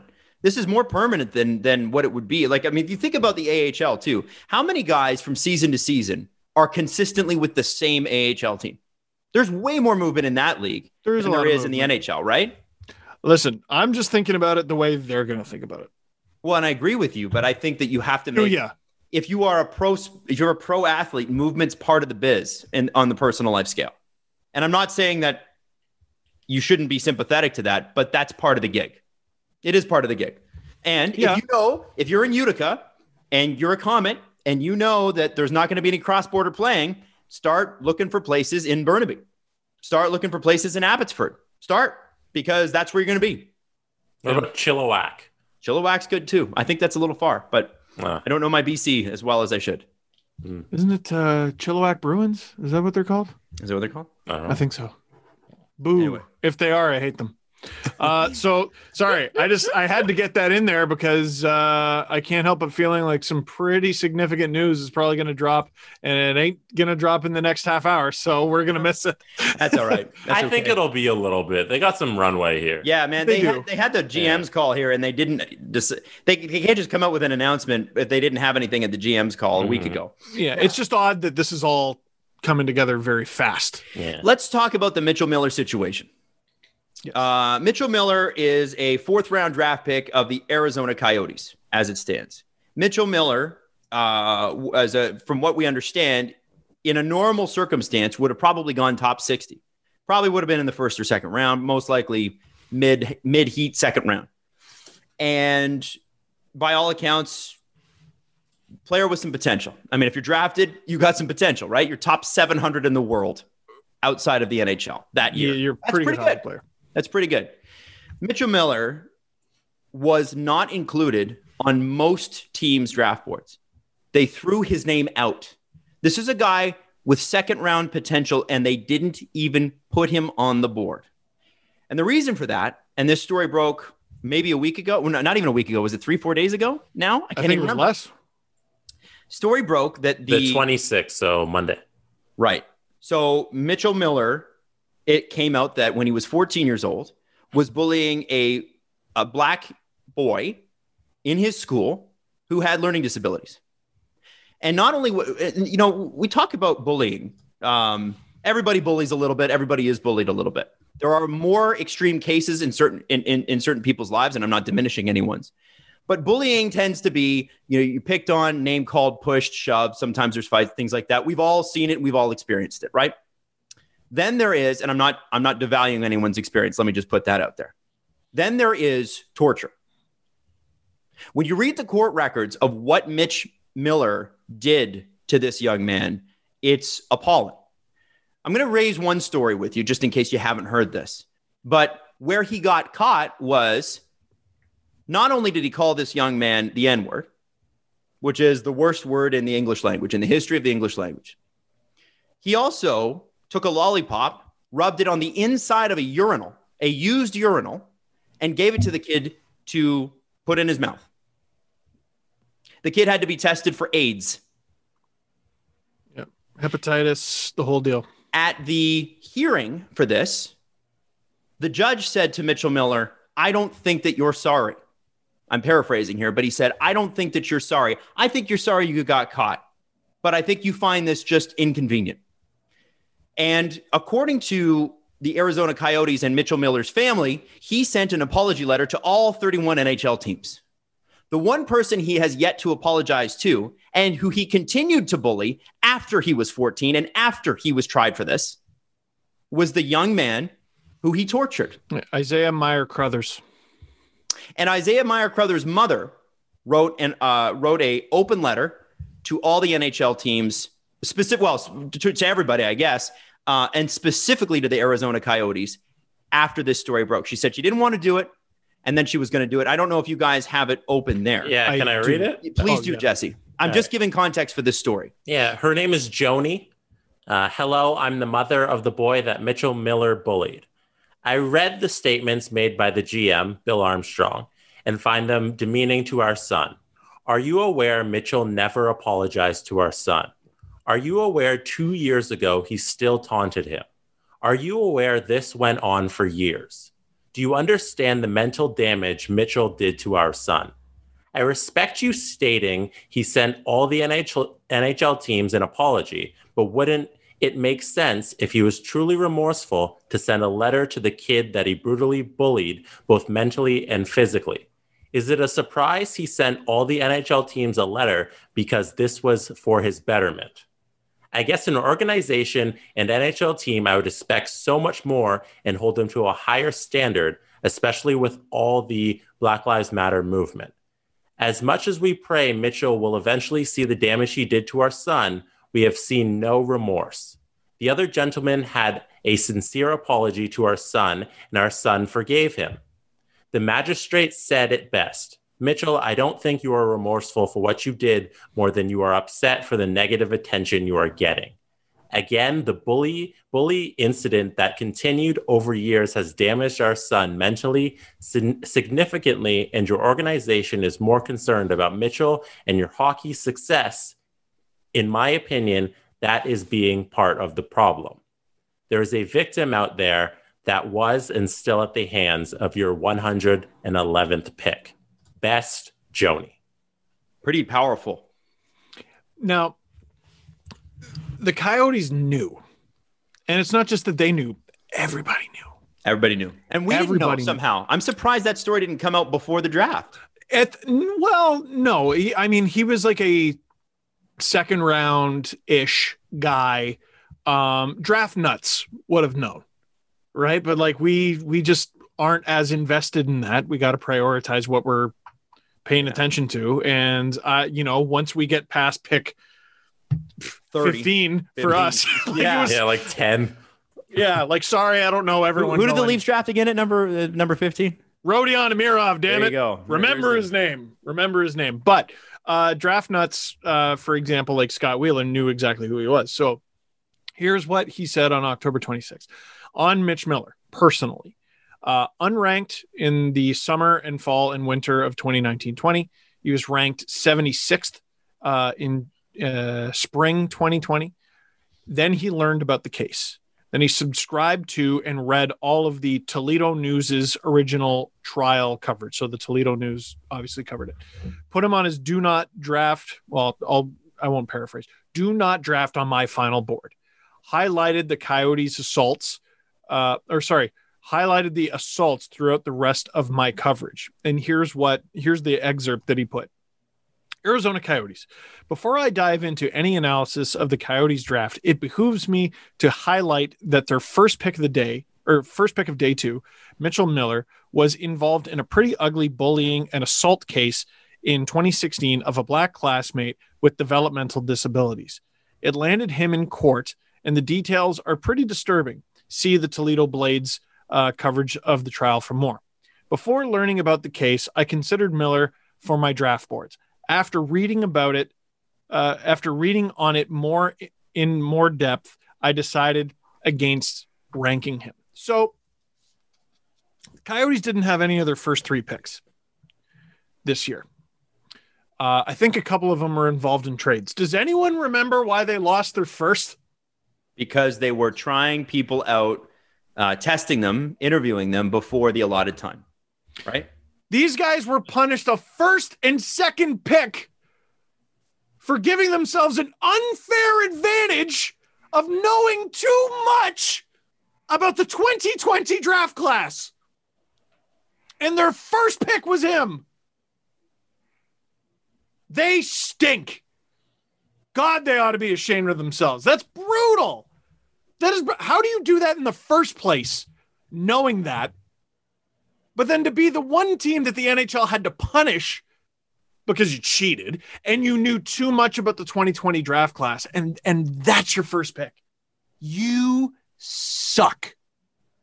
Garbage team. Garbage team. It's pretty fair. It's pretty clear that the Arizona Coyotes are the worst off ice team in the NHL. Yeah. And Like the know- way John Chayka left, because John Chayka, by the way, story goes, he had him pulled. He said, absolutely not. We're not drafting. Mm-hmm. is that I hadn't That's- read that. That that's what I've heard. So that's what I read, and I want I, I let me just put out there that I can't verify that like right at the moment, but that was part of part of the prep that I saw. So Bill Armstrong, while distancing himself from the pick itself because he didn't run the draft, is playing both sides here because he then stepped up and defended Mitch Miller. And Bill Armstrong is, they, is the first time general manager, was the assistant general manager in St. Louis under Doug Armstrong. Um, I I find it a little bit funny that the new GM would have no say even if he's not announced yet, he'd had nothing to do. That's that's a tough one because they as they said it, the Blues made it part of the agreement to allow him to join the Coyotes Okay. that he wouldn't help with their draft preparation. Wink, wink, nudge, nudge. Yeah. Can I just confirm Right. uh, Adam's uh, statement about Chayka? So in the Athletic, they reported that in a June draft meeting, the Coyotes scouts and front office staff, Miller was removed from the team's prospect draft list after concerns were raised about inconsistencies that surfaced when Miller explained this incident. And then in late July, Chayka's fired, and then um, intern GM's brought in, and then obviously the rest is history, and they draft him. So at one point, he was removed under Chayka from their draft board. So, so you, whoever is in charge here, really, I mean, it's the it's the head of scouting and it's the interim GM. But beyond that, was it who was the interim GM? Was it Steve Sullivan? Steve Sullivan. Yes. Yes. So I'd like to know. I'd like a statement from Steve Sullivan on this one, and I'd like a, a statement from the head of scouting on this one. Because if it wasn't Steve Sullivan, and Steve Sullivan maybe didn't know because he was just kind of plopped in there and then removed, which is conceivable, I guess. But you feel like in hockey, it's a small circle. It's a really small circle. That shit gets around. It gets around. I have a hard time believing Steve Sullivan wouldn't have known. I have a hard time believing Bill Armstrong wouldn't have known. And whether or not Bill Armstrong himself was responsible for this particular pick, he did step up and defend Mitchell Miller. And now he either didn't have context or he did have context and chose to defend him anyway. And either, sorry, neither are acceptable. Well, and It's not acceptable to not know the whole story. It's not acceptable to know the whole story and defend it because there's nothing to defend. supposedly Nothing to Steve defend. Sullivan. Uh, the, the, sorry, this is the beginning of a Scott Burnside article from the Athletic. When the Arizona Coyotes assistant GM Steve Sullivan announced that the Coyotes were proud to make 18-year-old Mitchell Miller the 111th pick in the 2020 draft, it rendered moot every noteworthy event in the league's fight against racism. It's a hell of a start there, Scott. And bullying, by the way. They have a pretty big anti bullying campaign, as I recall, which I think goes hand in hand with racism. But well, yes. you can see why the organization that Wayne Simmonds and uh, uh, uh, Evander Kane, all those guys are a part you can understand why they can't work with the NHL. Why they came out and said, no, we can't work with them. Yeah. Like, how do you, how, how does this happen? And the Arizona Coyotes were bragging about their CEO being on the anti bullying committee for the NHL not weeks ago. This is insane. And this is one of those stories where I really hope people, especially Coyotes fans, do not let them off the hook. Do not let them off the hook until they've properly explained themselves. I know what happened here. I want Steve. I want Steve Simmons to make a, a uh, to to make a public statement. I want their head of scouting to make a public statement. I want the owner to make a public statement. They all have to be held to account for this. And if they if they sidestep it, if they defend it, press them again. Steve Sullivan, you said Steve Steve, Sullivan. Simmons. Oh, okay. Oh, Steve I Sullivan. was Well, Steve. Simmons for other reasons, but no, I'm kidding. But Steve Sullivan for sure. For sure. That's a big no, no, story. He might write about it. Um, Mhm. I we we know exactly what happened here. They saw a second round talent available in the fourth round and pounced, and they didn't care. 100%. And Mhm. hope this And wouldn't they come thought out. this could this fly under the rug, you know? How how is anything going to fly under the table this this day and age? Is Especially it, something that was registered in a court. now, many people said this incident happened when he was fourteen. Is it is it possible that people can reform? Jesse, what do you say to that? Uh, show me the receipts. And uh, this man has not shown any receipts. If anything, he has not walked into a store and he has gone in a different direction and has chosen to steal from uh, stores. this this is the problem, right? There of of course people can of, of course fourteen year olds can be redeemed. Sure. of course but it sounds like this continued it sounds like there was a lack of remorse um, there was no apology uh, to the boy he did this to Isaiah. isaiah who is now a man um, and you know well this player was drafted and he did this and this player was drafted and he did this well i think you put your finger on the problem right And we It is- know there was no remorse or apology because uh, the boy's mother said it. in a letter Mm-hmm. that in a letter that she was compelled to write after he was drafted. You know, let me ask you this, guys. You know, it, and and uh, I, I really think this is an important question. What happened if you went home and had to tell your parents that you did exactly what Mitchell Miller did? What do you think they would do at 14 years old? What would they have done? I try not to think about it, Adam. Well, I can tell you what would happen to me. I'd never, I wouldn't put on skates again. The funding for Hmm. hockey would be cut. Um, I would be in intense therapy, assuming my family could afford it, which thankfully I think they could have and would have. Um, would be in sensitivity sensitivity training, and I would be at their family's door apologizing. I guarantee you, Ken and Marilyn would have been like, "We're going there now," and you're apologizing now. We're not waiting another second.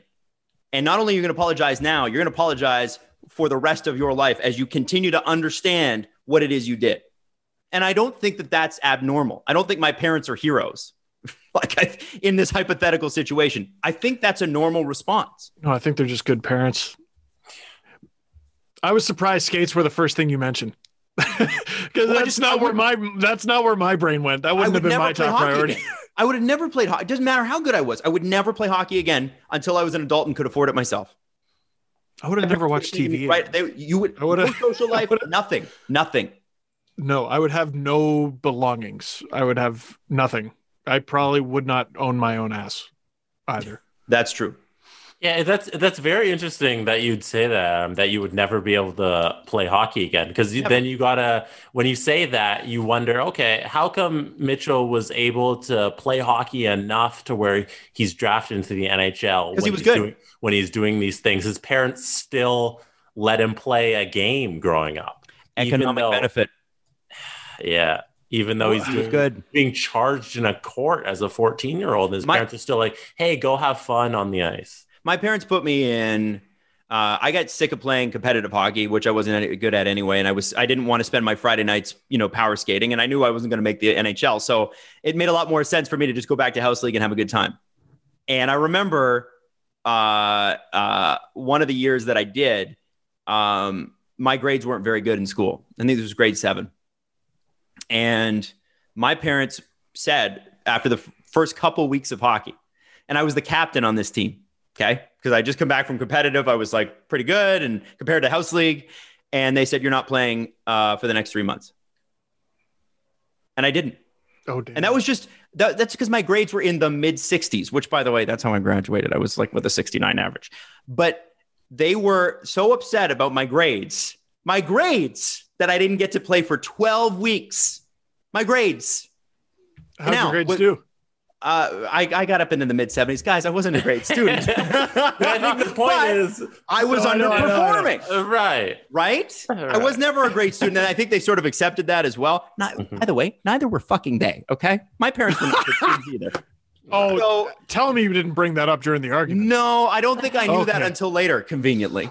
Um, but the the reality was they knew I was underperforming and not taking it seriously, and they said, "So the one thing that you love the most, we're taking that now." Yeah. So take us seriously because we're going to take it away. And my parents, long divorced, was not always easy between the two of them. But one thing they agreed on was great discipline for me. Oh, And- they came together like Hulk Hogan and Macho Man to, Oh, to yeah. form the Tag team. superpowers and kick your ass. Absolutely. I, I'm not. I'm not a parent. Hopefully, one day I am. You two are parents, but you're not. You don't have 14 year olds yet. But I hope all the parents of 14 year olds, if if your 14 year olds out there bullying and getting charged in juvenile court, I hope they're not allowed to also go out and play hockey and have fun. Mhm. Like that doesn't. Those things seem like they shouldn't correlate. You shouldn't be allowed. You should have some sort of punishment. And you should be in like better standing with yourself as a person at Mhm. 14 uh, if you're going to be going out and having fun all the time and playing hockey. The, the Let's say this- priority number one should have been Isaiah. And Yes. It, it Yes. doesn't sound like it ever was Isaiah. let me let me And ask you that's this. A big problem. Along those lines, Steve, if this story comes out and so we find out what's happened in Toledo, right? We the Toledo, I forget what the newspaper was, but we're looking at the articles and and Is- Isaiah's mom, and I forget her name, Jess Joni. Joni. Joni comes out after this story breaks. Everybody's reacting as they will. And she says, Well, wait a second here. This is a guy that went through multiple layers of sensitivity training. He apologized multiple times. He came to our house. It was a sincere apology, which she said the other boy in the incident did. Yeah.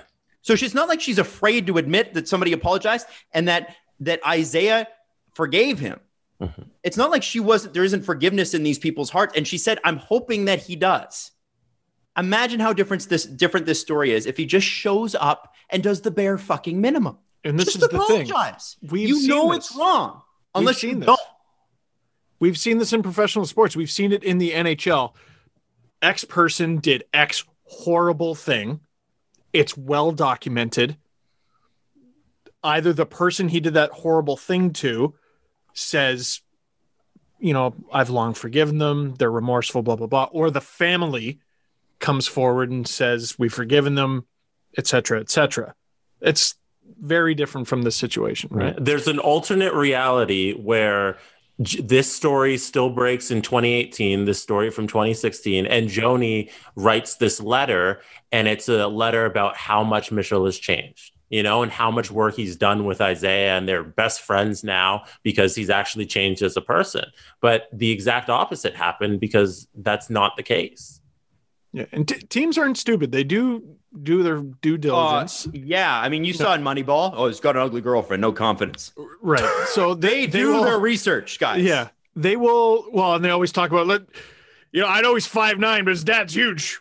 He's gonna be six four. You you watch. That's Just all they give him a said on the years. draft. yeah. It's uh, um true. uh where was I going with all that? I can't Well, remember now. You sidetracked me with the giant with they the giant homework, parents. is what you were saying. is these teams Oh yeah, it's not uncommon. I have heard for teams to be like, you know, just throw it into the middle of a conversation to throw the player off. Hey, what about this? And then all of a sudden, you better know all about that, and you better not lie because they know the truth, Yep.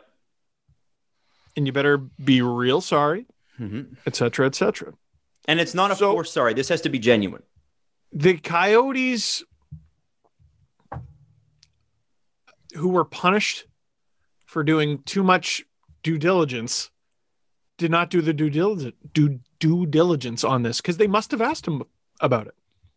Here's the Well, thing. actually, I think Steve. they said they did, and I they were think they satisfied by his response. they did the due diligence and ignored the reality. I They didn't give a shit happened. because he's a second round talent who was available in the fourth. He wasn't he on was the draft good. board at one point because It's- of this. Because he was good. It's why the reason he got to keep playing hockey at 14 because he was good. We're gonna just let that go. Hope it goes away. There's an alternate reality, Jesse, as long as we're you know, talking about these, where he goes undrafted Mhm. and realizes, wow, Mhm. this has really followed me around. I have made mistakes. And then he properly repents, you know, tries his best to make do, and maybe the family forgives him. And then maybe word gets around to the NHL teams, and then maybe this guy's able to have an NHL career Right. properly. The You know what I mean? is here that right now he's at North Dakota. He's North Dakota's also released a statement saying that they accepted him and they hope that their culture at North Dakota can reform him. How about they do something So- about it actively rather than hoping their culture will passively do it? Right. So we'll see about that, but it's just he can't sign a contract in the NHL while he's playing at the University of North Dakota. So hopefully if there is no remorse that that nev- that contract never surfaces from the Coyotes and they have an opportunity here to not give that to him. So and we'll it's just a, sorry, Jesse, to cut you off there. I, I didn't mean to. I thought um, no go. You finished the sentence, but this is a good reminder that organizations like the uh, uh, Black Girl Hockey Club and the New Hi- Hockey Diversity Alliance, uh, those are uh, those are the groups you want to be supporting right now. You know, uh, if the NHL was committed, they'd be working with both of them. And you know, the Hockey Diversity Alliance came out and said, "We can't work with them. It's performative. They don't mean it. Keep pushing." we had these conversations in the summer. Keep pushing because we're not there yet. Here's another stark reminder. And I actually, I'm sort of surprised that when the Hockey Diversity Alliance said we can't work with the NHL, that it wasn't a bigger story. It's crazy to me. Yeah. That that was kind of like, oh, we can't work with them. And then it was like, just went away. They It's came out in public, dude. said it. So, The, the Coyotes have to take the longest look in the mirror. oh boy, it's a They've it's had a- mess. Listen, they, in terms of scandal, um, a lot of the Sens scandal of two seasons ago was more cartoony, like the Uber thing. Mhm. Ooh, there's an Uber video. Ooh, it was oh they just can't catch a break, and like part of the can't catch a break was just their team was bad. There were so many privacy things wrong with that too. Yeah, That yeah. coming out. That Like, made what me a creep. uncomfortable. What Yeah. a creep! Yeah, Yeah. no, it well, and that's part of the reason why they didn't get completely hammered for it. Is most people were like, no, no, that driver's Who doesn't bitch about their boss? So, Right. and if you are a boss, sorry, you're being bitched about. they they know. Oh, yeah, it happens. Jesse and I People need to complain about vent. Adam all the time. Oh yeah, like I'm the boss here. Get out of here. I mean, I wouldn't blame you, but Nah, it's uh, that big ass, big headed asshole. No, um, where, where was I going with My all that? only boss is Bruce Springsteen. that's oh, hey, There you go. So that was the Sens of two years ago. The the calamity team this year was the Coyotes. Make no mistake about that. And it's only getting worse. And the stakes are so much higher for the things that they fucked up. Well, yeah. And I don't think any of them were worse than this. Economically, this is going to be the hardest on the Coyotes. What we're going through right now. Yeah. This team was already in trouble in the best of times. Well, so what they'll need, Adam, is a first and second round. Oh, nope, they Can't lost that. that. because they broke the rules when it came to drafting, but Mm-hmm. it's okay. They're going to get the best people. Oh, nope, because they got this guy. Yep. If Stuff. I'm the owner of this team and I've just paid whatever $500 million or whatever it was, I'm hauling everybody in there. Central scout, or I'm, I'm hauling in my scouts. I'm hauling in the interim GM that I paid for that. I'm hauling in the current GM. I'm calling in the CFO. I'm calling them all in. And I'm saying, I didn't pay $500 million for you guys to be fucking assholes and make me look terrible unless the owner's in on it. Uh, Alex Meruelo? I would know. be I don't know. how you say it. I would be livid. And it, it's one of those things, guys. This is one of those things where if this, it like, if you do this in any other organization, you're on thin ice forever, or you're just gone. You make a company look bad. Try working for an any any other company. You try, you make them look bad like this, you're gone. There's a lot of working fired right now for the Coyotes. Yeah, You're working, but you're fired. You're. It's a matter of start time. You're- looking. yeah. I'd start looking. Can we all rewrite history and like build a time machine where the where the point when the NHL bought the Arizona Coy- Coyotes back because nobody wanted to own them and we just moved the franchise to like Quebec City or something? Yeah. I feel like Who deserves it? the state of Arizona is not responsible for the Coyotes being shitty and employing shitty people. No. Neither are the fans who don't deserve this. No, right. I feel yeah, I, I do feel bad for Coyotes fans. I mean, the person I feel worse I for I is just Isaiah feel like- Crothers. The franchise never really worked in Arizona. No, No. It's getting how is it getting worse? because it was not ever going to work. It was not ever going to work. Why did Bill Armstrong accept this job?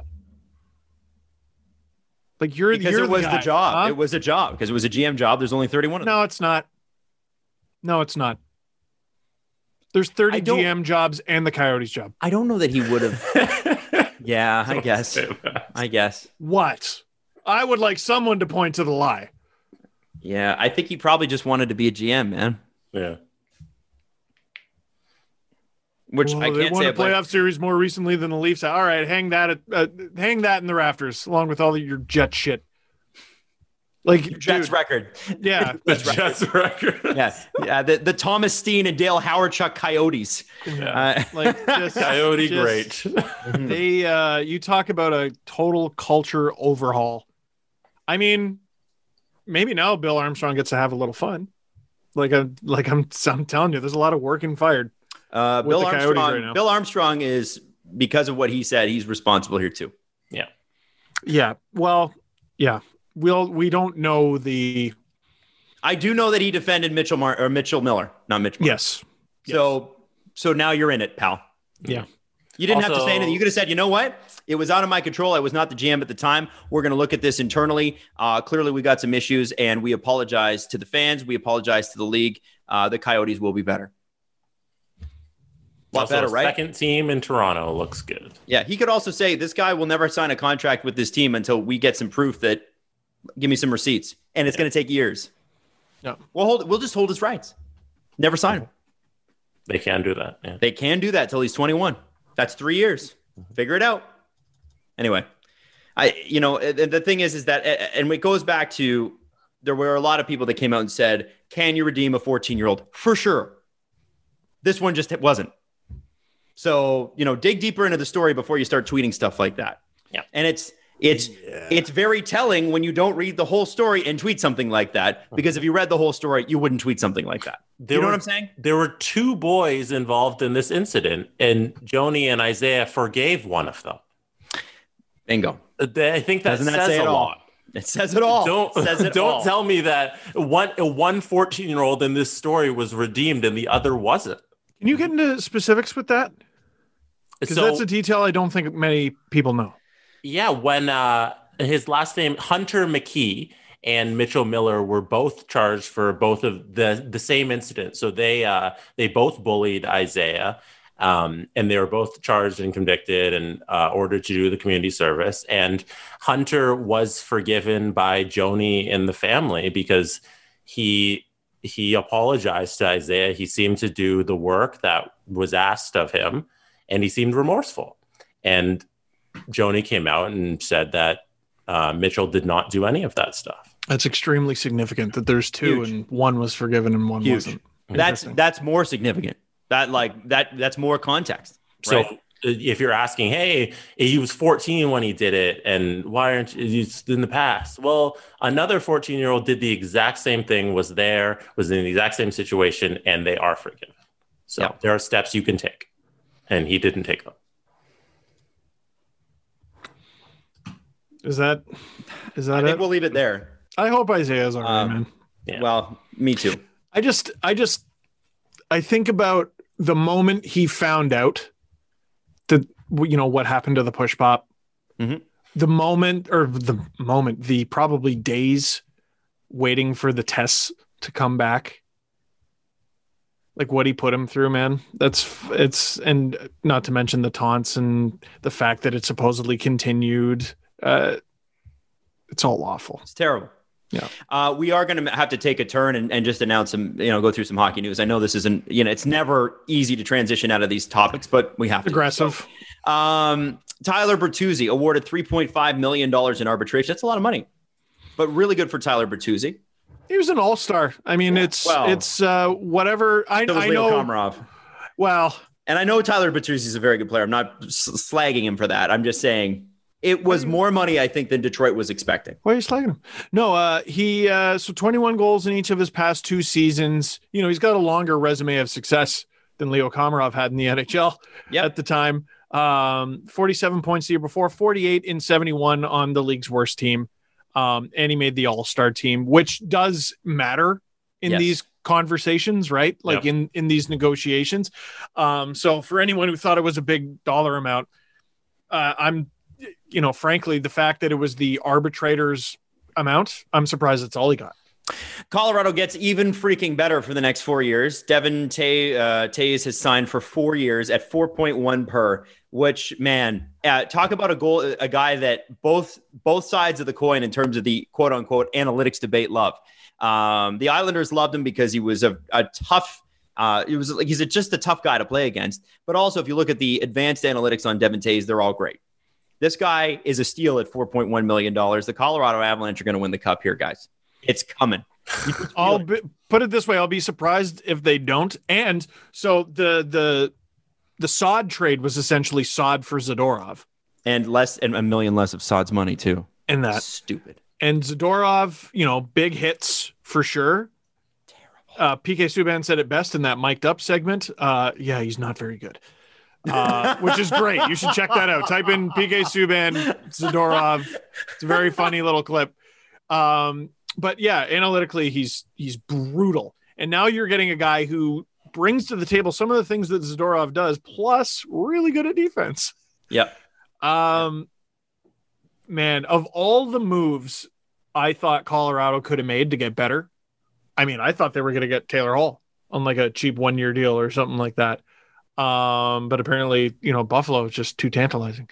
Um, I did not see this coming. Wow, Toews did they get better? Devon Toews is exactly the kind of guy I would want on the Leafs. He's exactly the kind of guy that I would love to have on defense. And it's exactly the kind of trade that would never happen because Lou is not trading with Kyle Dubas ever, No, Uh, it's it's unless it's unless it's taking Matt Martin. a team that if they had been healthy could have won the cup this year. Got even better. They're scary good. Uh, okay, so let's go through. Uh, by the way, Hayden Fleury also signed two years, two point six million uh, with the Carolina Hurricanes, which is just another great deal for them. Um, let's have a look at who remains. Uh, and this this uh, trade, this, the TSN's actually put up uh, some top remaining UFAs as of a couple days ago. Sorry. Alex Galchenyuk signed for a million bucks, million oh five. I guess if you want to get uh, specific, uh, I guess they really needed that extra fifty grand in there, um, and I, I- can blame them? I, I Uh, was looking that up today. He's made $22 and a half million dollars over his career. It's not bad. The agent's like, wait, One fifty million? Absolutely not. That is, we need like an to we need a free SUV, yes. Out of yeah. this. Yeah. like a free Exactly. middle of the middle line SUV. or or a nice pickup. Yeah, Uh, middle of the line pickup too. Um, so But no snow tires. I gotta say, Ottawa's done a pretty damn good job this offseason. They've spent some money. They ended up. Do you think Ottawa going into this offseason, and and I'll include Galch in this, would have expected to walk away with Matt Murray, Evgeny Dod- Dadonov, and Alex Galchenyuk, and then have Tierney signed for what he signed for, um, uh, Connor Brown signed for what he signed for for I think it was four more years.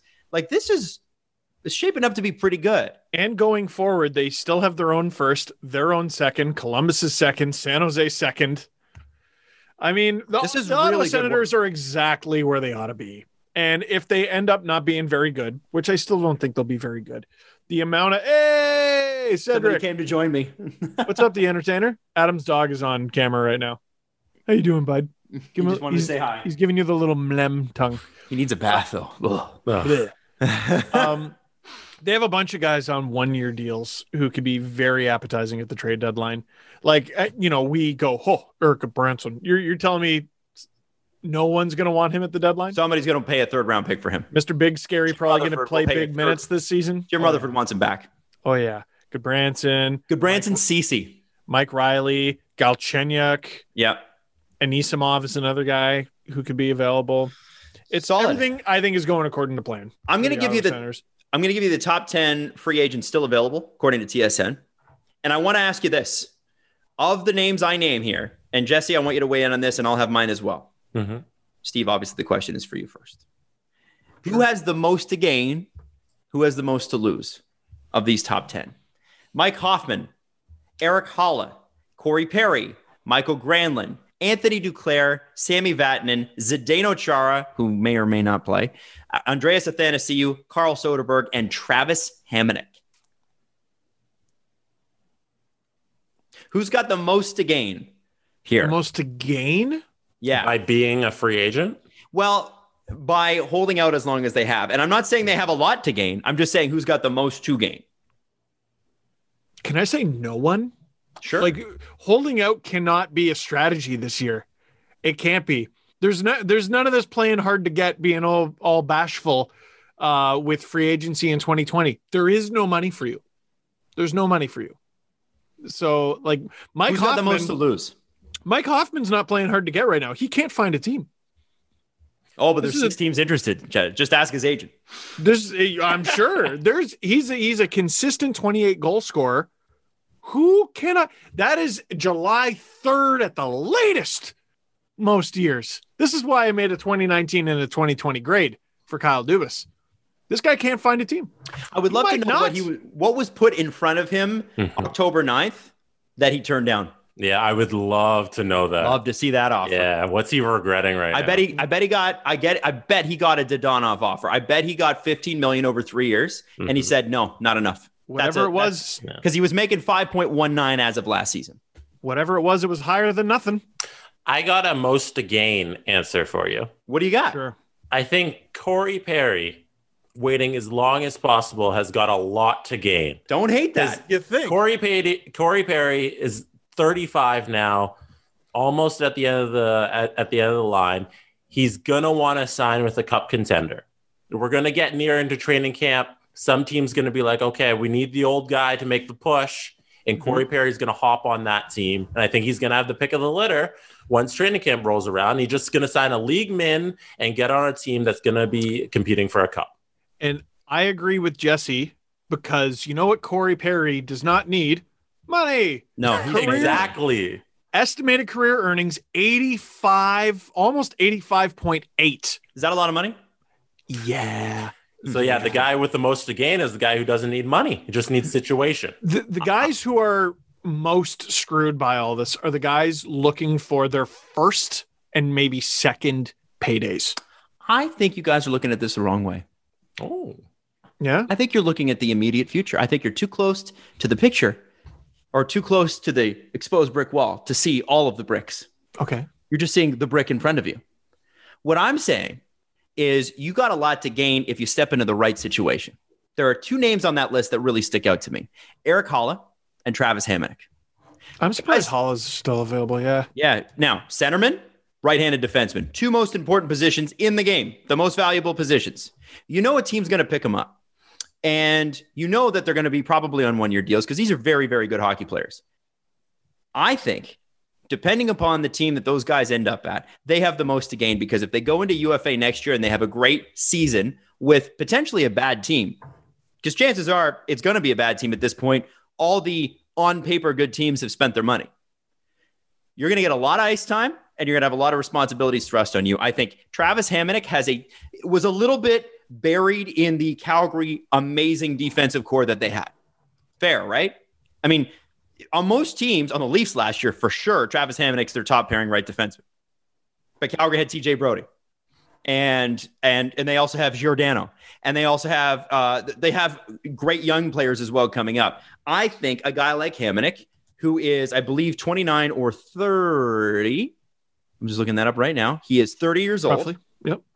Not only is he going to be a good mentor, apparently he's a great guy. Now, this this could be for him geographically dependent. Uh, we know that he wanted to be on the west coast of Canada, which is why he was traded out of New York in the first place. Um, I'm I'm wondering if he doesn't end up on a team like Winnipeg and kick some ass. That'd be a good match, I think. I, I think it would be a perfect match. And then you look at Erik Haula, another guy that's probably a you know on on a on a very good team is the third line center. On a not so good team, he's the second line center. There's lots of teams looking for center depth. Erik Haula could put. I what did he have? 35 points last year. 24 points last year. Hall he of only Famer. played. He only played. nickname. Only played 48 games. So that's a guy that can get you almost 50 points. He puts up 50 points as a centerman, that's big money. And I think those two guys have the most to gain. They just have to pick a situation, frankly, where they're going to have more responsibility, which means the lesser of the of the of the talented teams. I'm talking Ottawa, I'm talking Detroit, I'm talking New Jersey, I'm talking Chicago. And in Chicago's case, you get to play behind Jonathan Toews. And you get to play with Duncan Keith.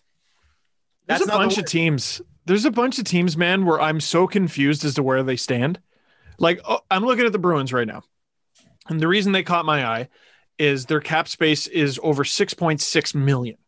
Yep. And all these names, I'm just like, holy God. Like they're a, A lot cup million. contender. It is. And they're they're a cup contender to begin with. Mhm. But they still have to re-sign Jake DeBrusk. Okay, that takes up some money. What if they bring back Zdeno Chara? Okay, that takes up some money. And they're probably not going to have much left. They have Cap Friendly has all three of Pastrnak, Marchand, and uh, Kevan Miller. Kevin, Kevin, Kevin Kevin. Miller on injury reserve right now. Why? Oh, because they're are they getting they're getting worked on. I don't know. I I'm pretty sure Marchand that was announced right after the season that he was getting it was mm-hmm. knee or something. okay, but like so, then those guys come off. Are they now astronomically over the cap? Like Right. I don't. I'm very. It's very confusing. Well, we'll see how it goes. But I think those are the two guys that uh, that have the most to gain. Uh, let's also not let this episode pass without a quick shout out to uh, Joey Moss, who was a huge part of the Oilers organization for more than 30 years. Uh, he was there during the Gretzky Cup years. Uh, he was also part of uh, the Edmonton CFL teams years.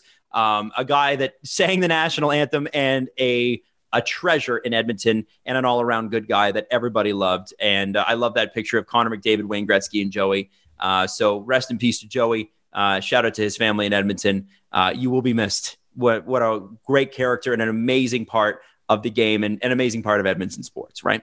Yeah, seeing all of the photos and memories being shared this week, it really put a smile on my face. You know, it was just a happy Yeah. dude who who helped a lot of people.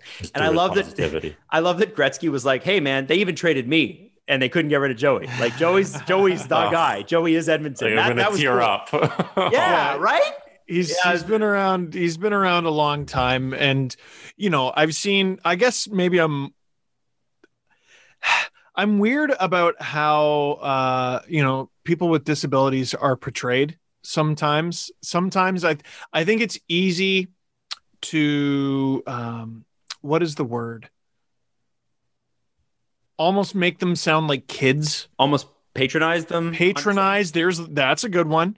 Condescend. um, and also just kind of make them into a mascot almost. And Joey Moss was absolutely not that. He was part of their culture. He was part of their team. Um, you know, he was everyone's coworker. He was everyone's friend. Um, and if you want to know what he meant to the Edmonton Oilers, read what everyone's saying about him. Uh, Wayne Gretzky, Mark Spector, you know, everyone who ever played for or covered the Oilers. Craig Simpson does both. He had something to say. Anyone who was ever involved with the Oilers in any way, even just as a fan, had something to, good to say about Joey Moss. Let's do the press conference. we have something very important to get to. SDP. The it's Steve pressing. Dangle press conference. And I don't know if we're going to survive when we're done talking about it. Okay. Which Halloween candy box is the best? Oh, haha, I answered Candy this. box. Interest. So box. this is a collection So- of candy. Yes. In, for those of you who are not Canadian, in Canada, we have these boxes where you get your mini chocolates. So they come in like packs of 50. They're the tiny chocolates you hand out in, in uh, for Halloween when people go trick or treating. There are every chocolate company owns a certain number of chocolate bars in the market. So like there's Hershey, there's Cadbury, there's a couple other companies, and they all make these boxes.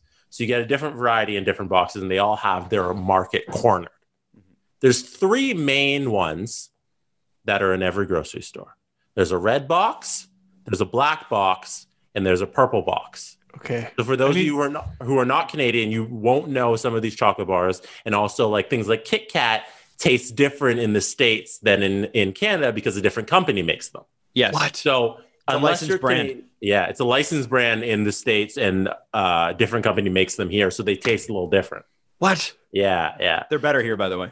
They are. They're so. If you've never Like, been to Canada, States try Kit to is like, It's, I've never really. Yeah, yeah, it's Not a huge thing. So I'm gonna I'm gonna list these boxes. Steve and Adam, tell me which one you think is the best. So in the black box, we have M and M's, peanut M and M's, Snickers, Mars, and Twix. strong box. It's a it's a front runner Wrong. for sure. Okay. No, the only negative for me in that box is peanut M&Ms, which are a joke. A so joke. sorry. So- M and M's, peanut M and M's, M&Ms. Mars, Snickers, Twix. Yeah. Ha, So it's the only box with five items. right. It's very key because the But it means you get less of the thing that you like the most. It does. So they're all like packs of 50. So it'll just be split differently. The So rest are also 10. packs of 50, mm-hmm. but they only have four items. So number two, the red box. Red box is Coffee Crisp, Kit Kat, Aero, and Smarties. Another strong box. Strong Very box. That's a that's box. a the, it's a weakest strong link in box. that has got to be Smarties, right? Yeah, I don't think. Smarties are not. They're just. They're like. They're supposed to be like cut. They're Canadian M and M's, but they're just mostly candy and a little bit of this tasteless chocolate. A hundred. They They're bigger Canadian M and M's. kind of M's. chalky. They're a little chalky, but Yeah. coffee crisp is coffee crisp is such a controversial topic in this country. Mhm. Why? Dom Decision was going at it. I think the People other love day. him or It's hate him. hilarious. Yeah. People, People were love coffee dumping on the guy either for it. side of it, you know. Yeah. I love them. I love them too. I absolutely love them. Okay, So the good mix. Third box. Wait, here one one more time. Kit Kat, Coffee Crisp, Smarties, and Aero. Aero. Aero, Yeah. which is outrageously good. Yeah. And by the way, Yeah, Uh. I thought coffee crisp was how coffee tasted, and then I tried a real coffee when I was a kid, and I was like, "That is not how a And coffee." you were this is fake coffee. Fake coffee. Boy, was I in for a shock. Number Anyway. three, the purple box. The purple box. Wonder Bunch Bar, purple stuff. Caramilk, Crispy Crunch, and Mr. Oh. Big. Oh, I love Mr. Big. Mr. Big, I think, is the greatest chocolate bar of all time. So crispy crunch is different from a crunch bar, correct? Yes. Yes. Very, very different. I love a crunch bar. Crispy Crunch is Crispy for some reason- sucks. Crispy crunch does suck. Yeah, it's all No, it sticks you're to your mouth. It's all weird to bite. That's why into. it's It the gets best. You stuck in eat it for an hour.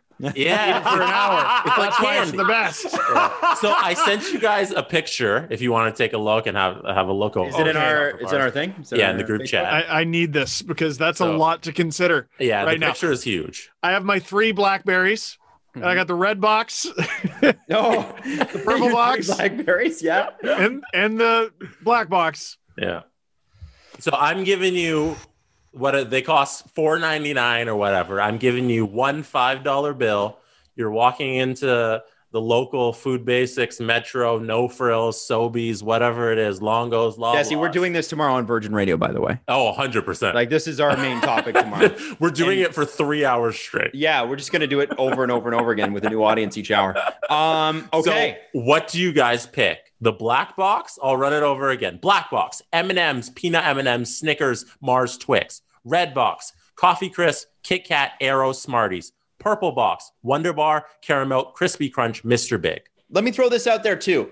Anybody that looks at this picture, because I know Jesse's going to flash this across the screen and says the black box has more stuff in it, so I'm taking that because it has 120 and the next box has 50. No.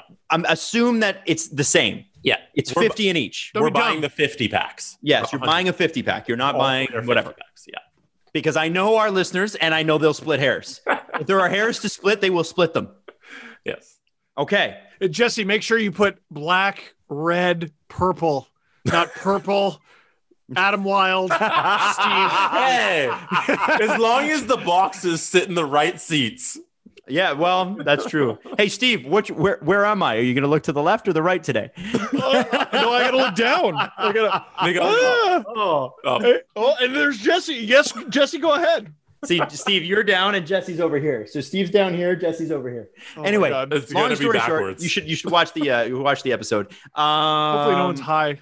Okay, Steve, what's this. your guess, man? What's your pick? What are you taking? What are you walking out of the grocery store with? This is tough because I like picking coffee crisp on principle. Aero is so underrated. I feel like the older you get, the better it is. Mm. The bubbles. You, you know what would make that box elite? Mint Aero. Darrow is You can't edit the boxes. But you dark can't edit the chocolate, box. dark chocolate Aero too. By the way, so good. now, Aero has so many different kinds of Aero, and they're all so good. They're all good. now the black box. That's an elite box. Okay, Mars is my We've gone through them all. Pick one. We know what's in each box now. Like Steve's is a gonna recap podcast. this one more time. I picked the purple box. Purple box. What is wrong with you? I picked the purple box Wow. because to me it's just a perfect mixture. Oh, It really is perfect. You got caramel for the gooey. You got Wonder Bar for the soft. You get Mr. Big for the peanutty, and you get Crispy Crunch for the eat it for four hours. No. I got to tell you, the things that that don't sell me on that box is Crispy Crunch and Wonder Bar. I wouldn't even touch them. I wouldn't even No. open the You wrap. wouldn't touch Wonder Bar? I would never eat a Wonder Bar Never. ever. It would sit What is- there Yeah, for months. I would not touch it. I'm with you. Literally. And I'm a chocolate person. I love chocolate. I can't have it in the house. Now, what kills me though is my two favorite chocolate bars that are selectable Coffee Crisp in the red and Mars Bar in the black. Wow. And you didn't pick either of those boxes. Oh no, he, he's done now. Don't give him the opportunity. Uh, Final answer. You're No, I'm changing crazy. to the black box. I'm changing You're- to the no, you're you can't. crazy, No, man. you're purple I want the now. black box. You're purple. Give me the black box. You walked out with You're purple. purple. You're purple. No. Jesse's right, but you're purple. No. okay. Fine, I'll take All right. purple. It's delicious. So Jesse, because you were the one to bring it up, I'm going to be the one that goes next, so we can save your answer for last. Sure. And my answer is easy. I voted on your online poll immediately. Uh, it wasn't even a question. Smarties, Aero, Kit Kat, Coffee Crisp. No, that red all the way. You cannot lose with red. Red is beautiful. It's got the perfect mix of everything. You can share them with your friends. And I, in fact, I think Jesse bought the red box and brought it into work today because did. I seem to remember eating like eight mini Kit Kats this morning. I did have a good red box. box. It's such a good box. Uh, Smarties ruins it. Yeah, but you know, Smarties, it's kind of like you just throw them in your mouth, you go, shh, and then they're gone. And then they're gone. I- or you can what- give them, and I have Everly, right? So I can give her a couple Smarties and she can get them all over her fingers and then all over Oh, her is she there? She's at that. Not here right now. No, she's with her. No, no, like at that at the she can have candy. Well, she like once in a while. We really Oh, try not to because there's going to be enough candy in the future. But uh, right now, it's dried fruit. That's the candy, Gotcha.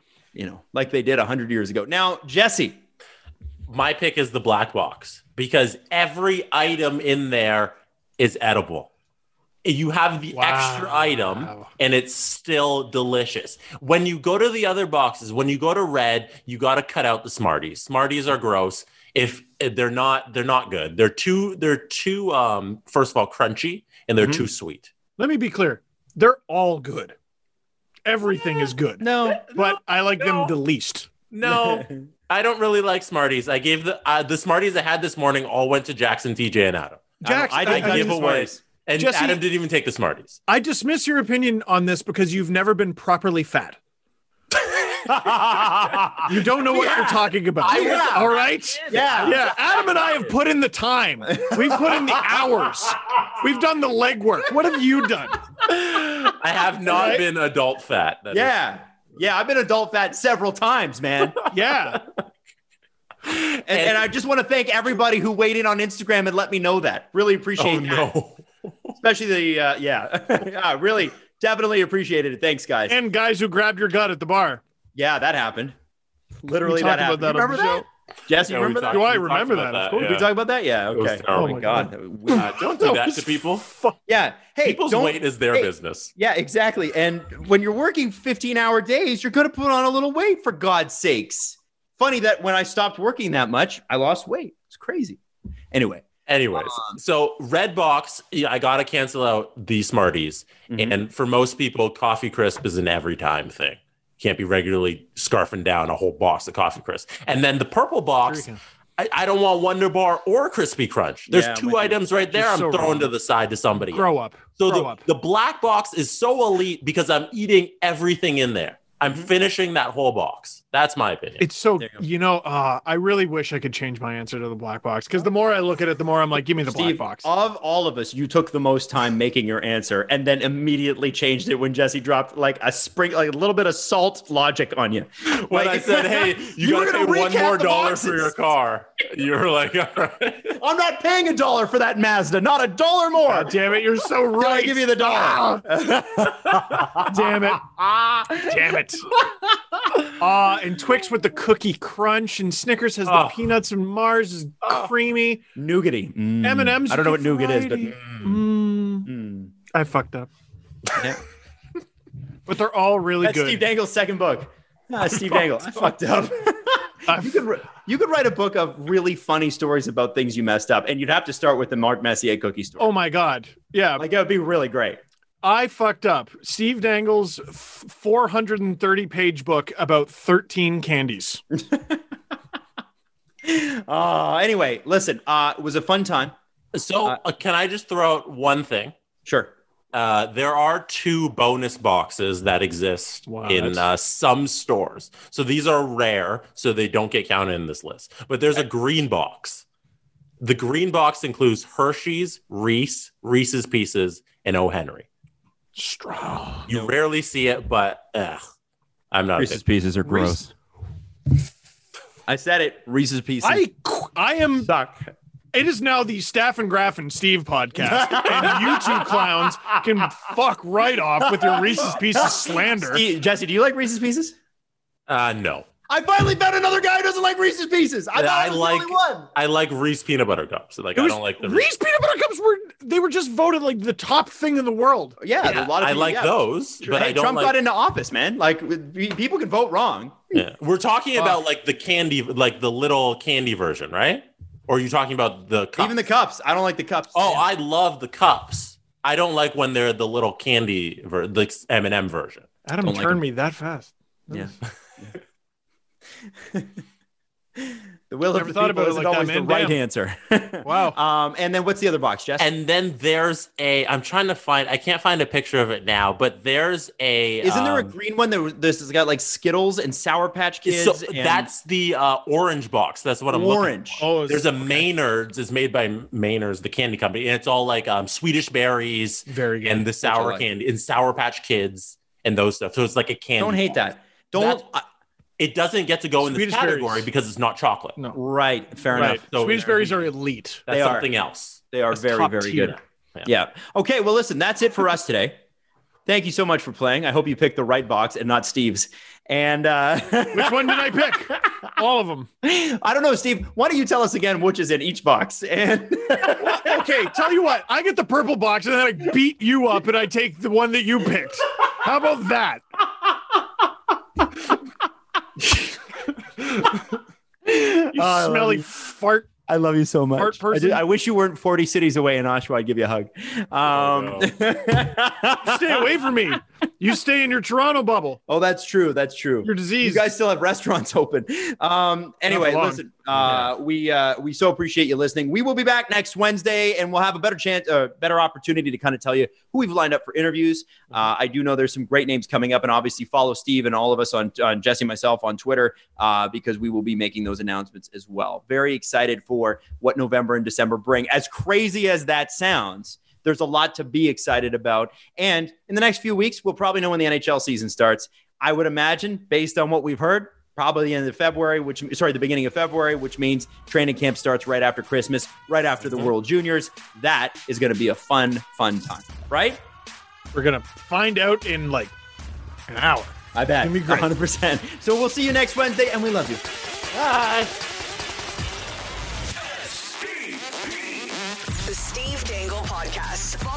Twitter at Steve underscore Dangle, at Adam W Y L D E, and at Jesse Blake. Connection complete.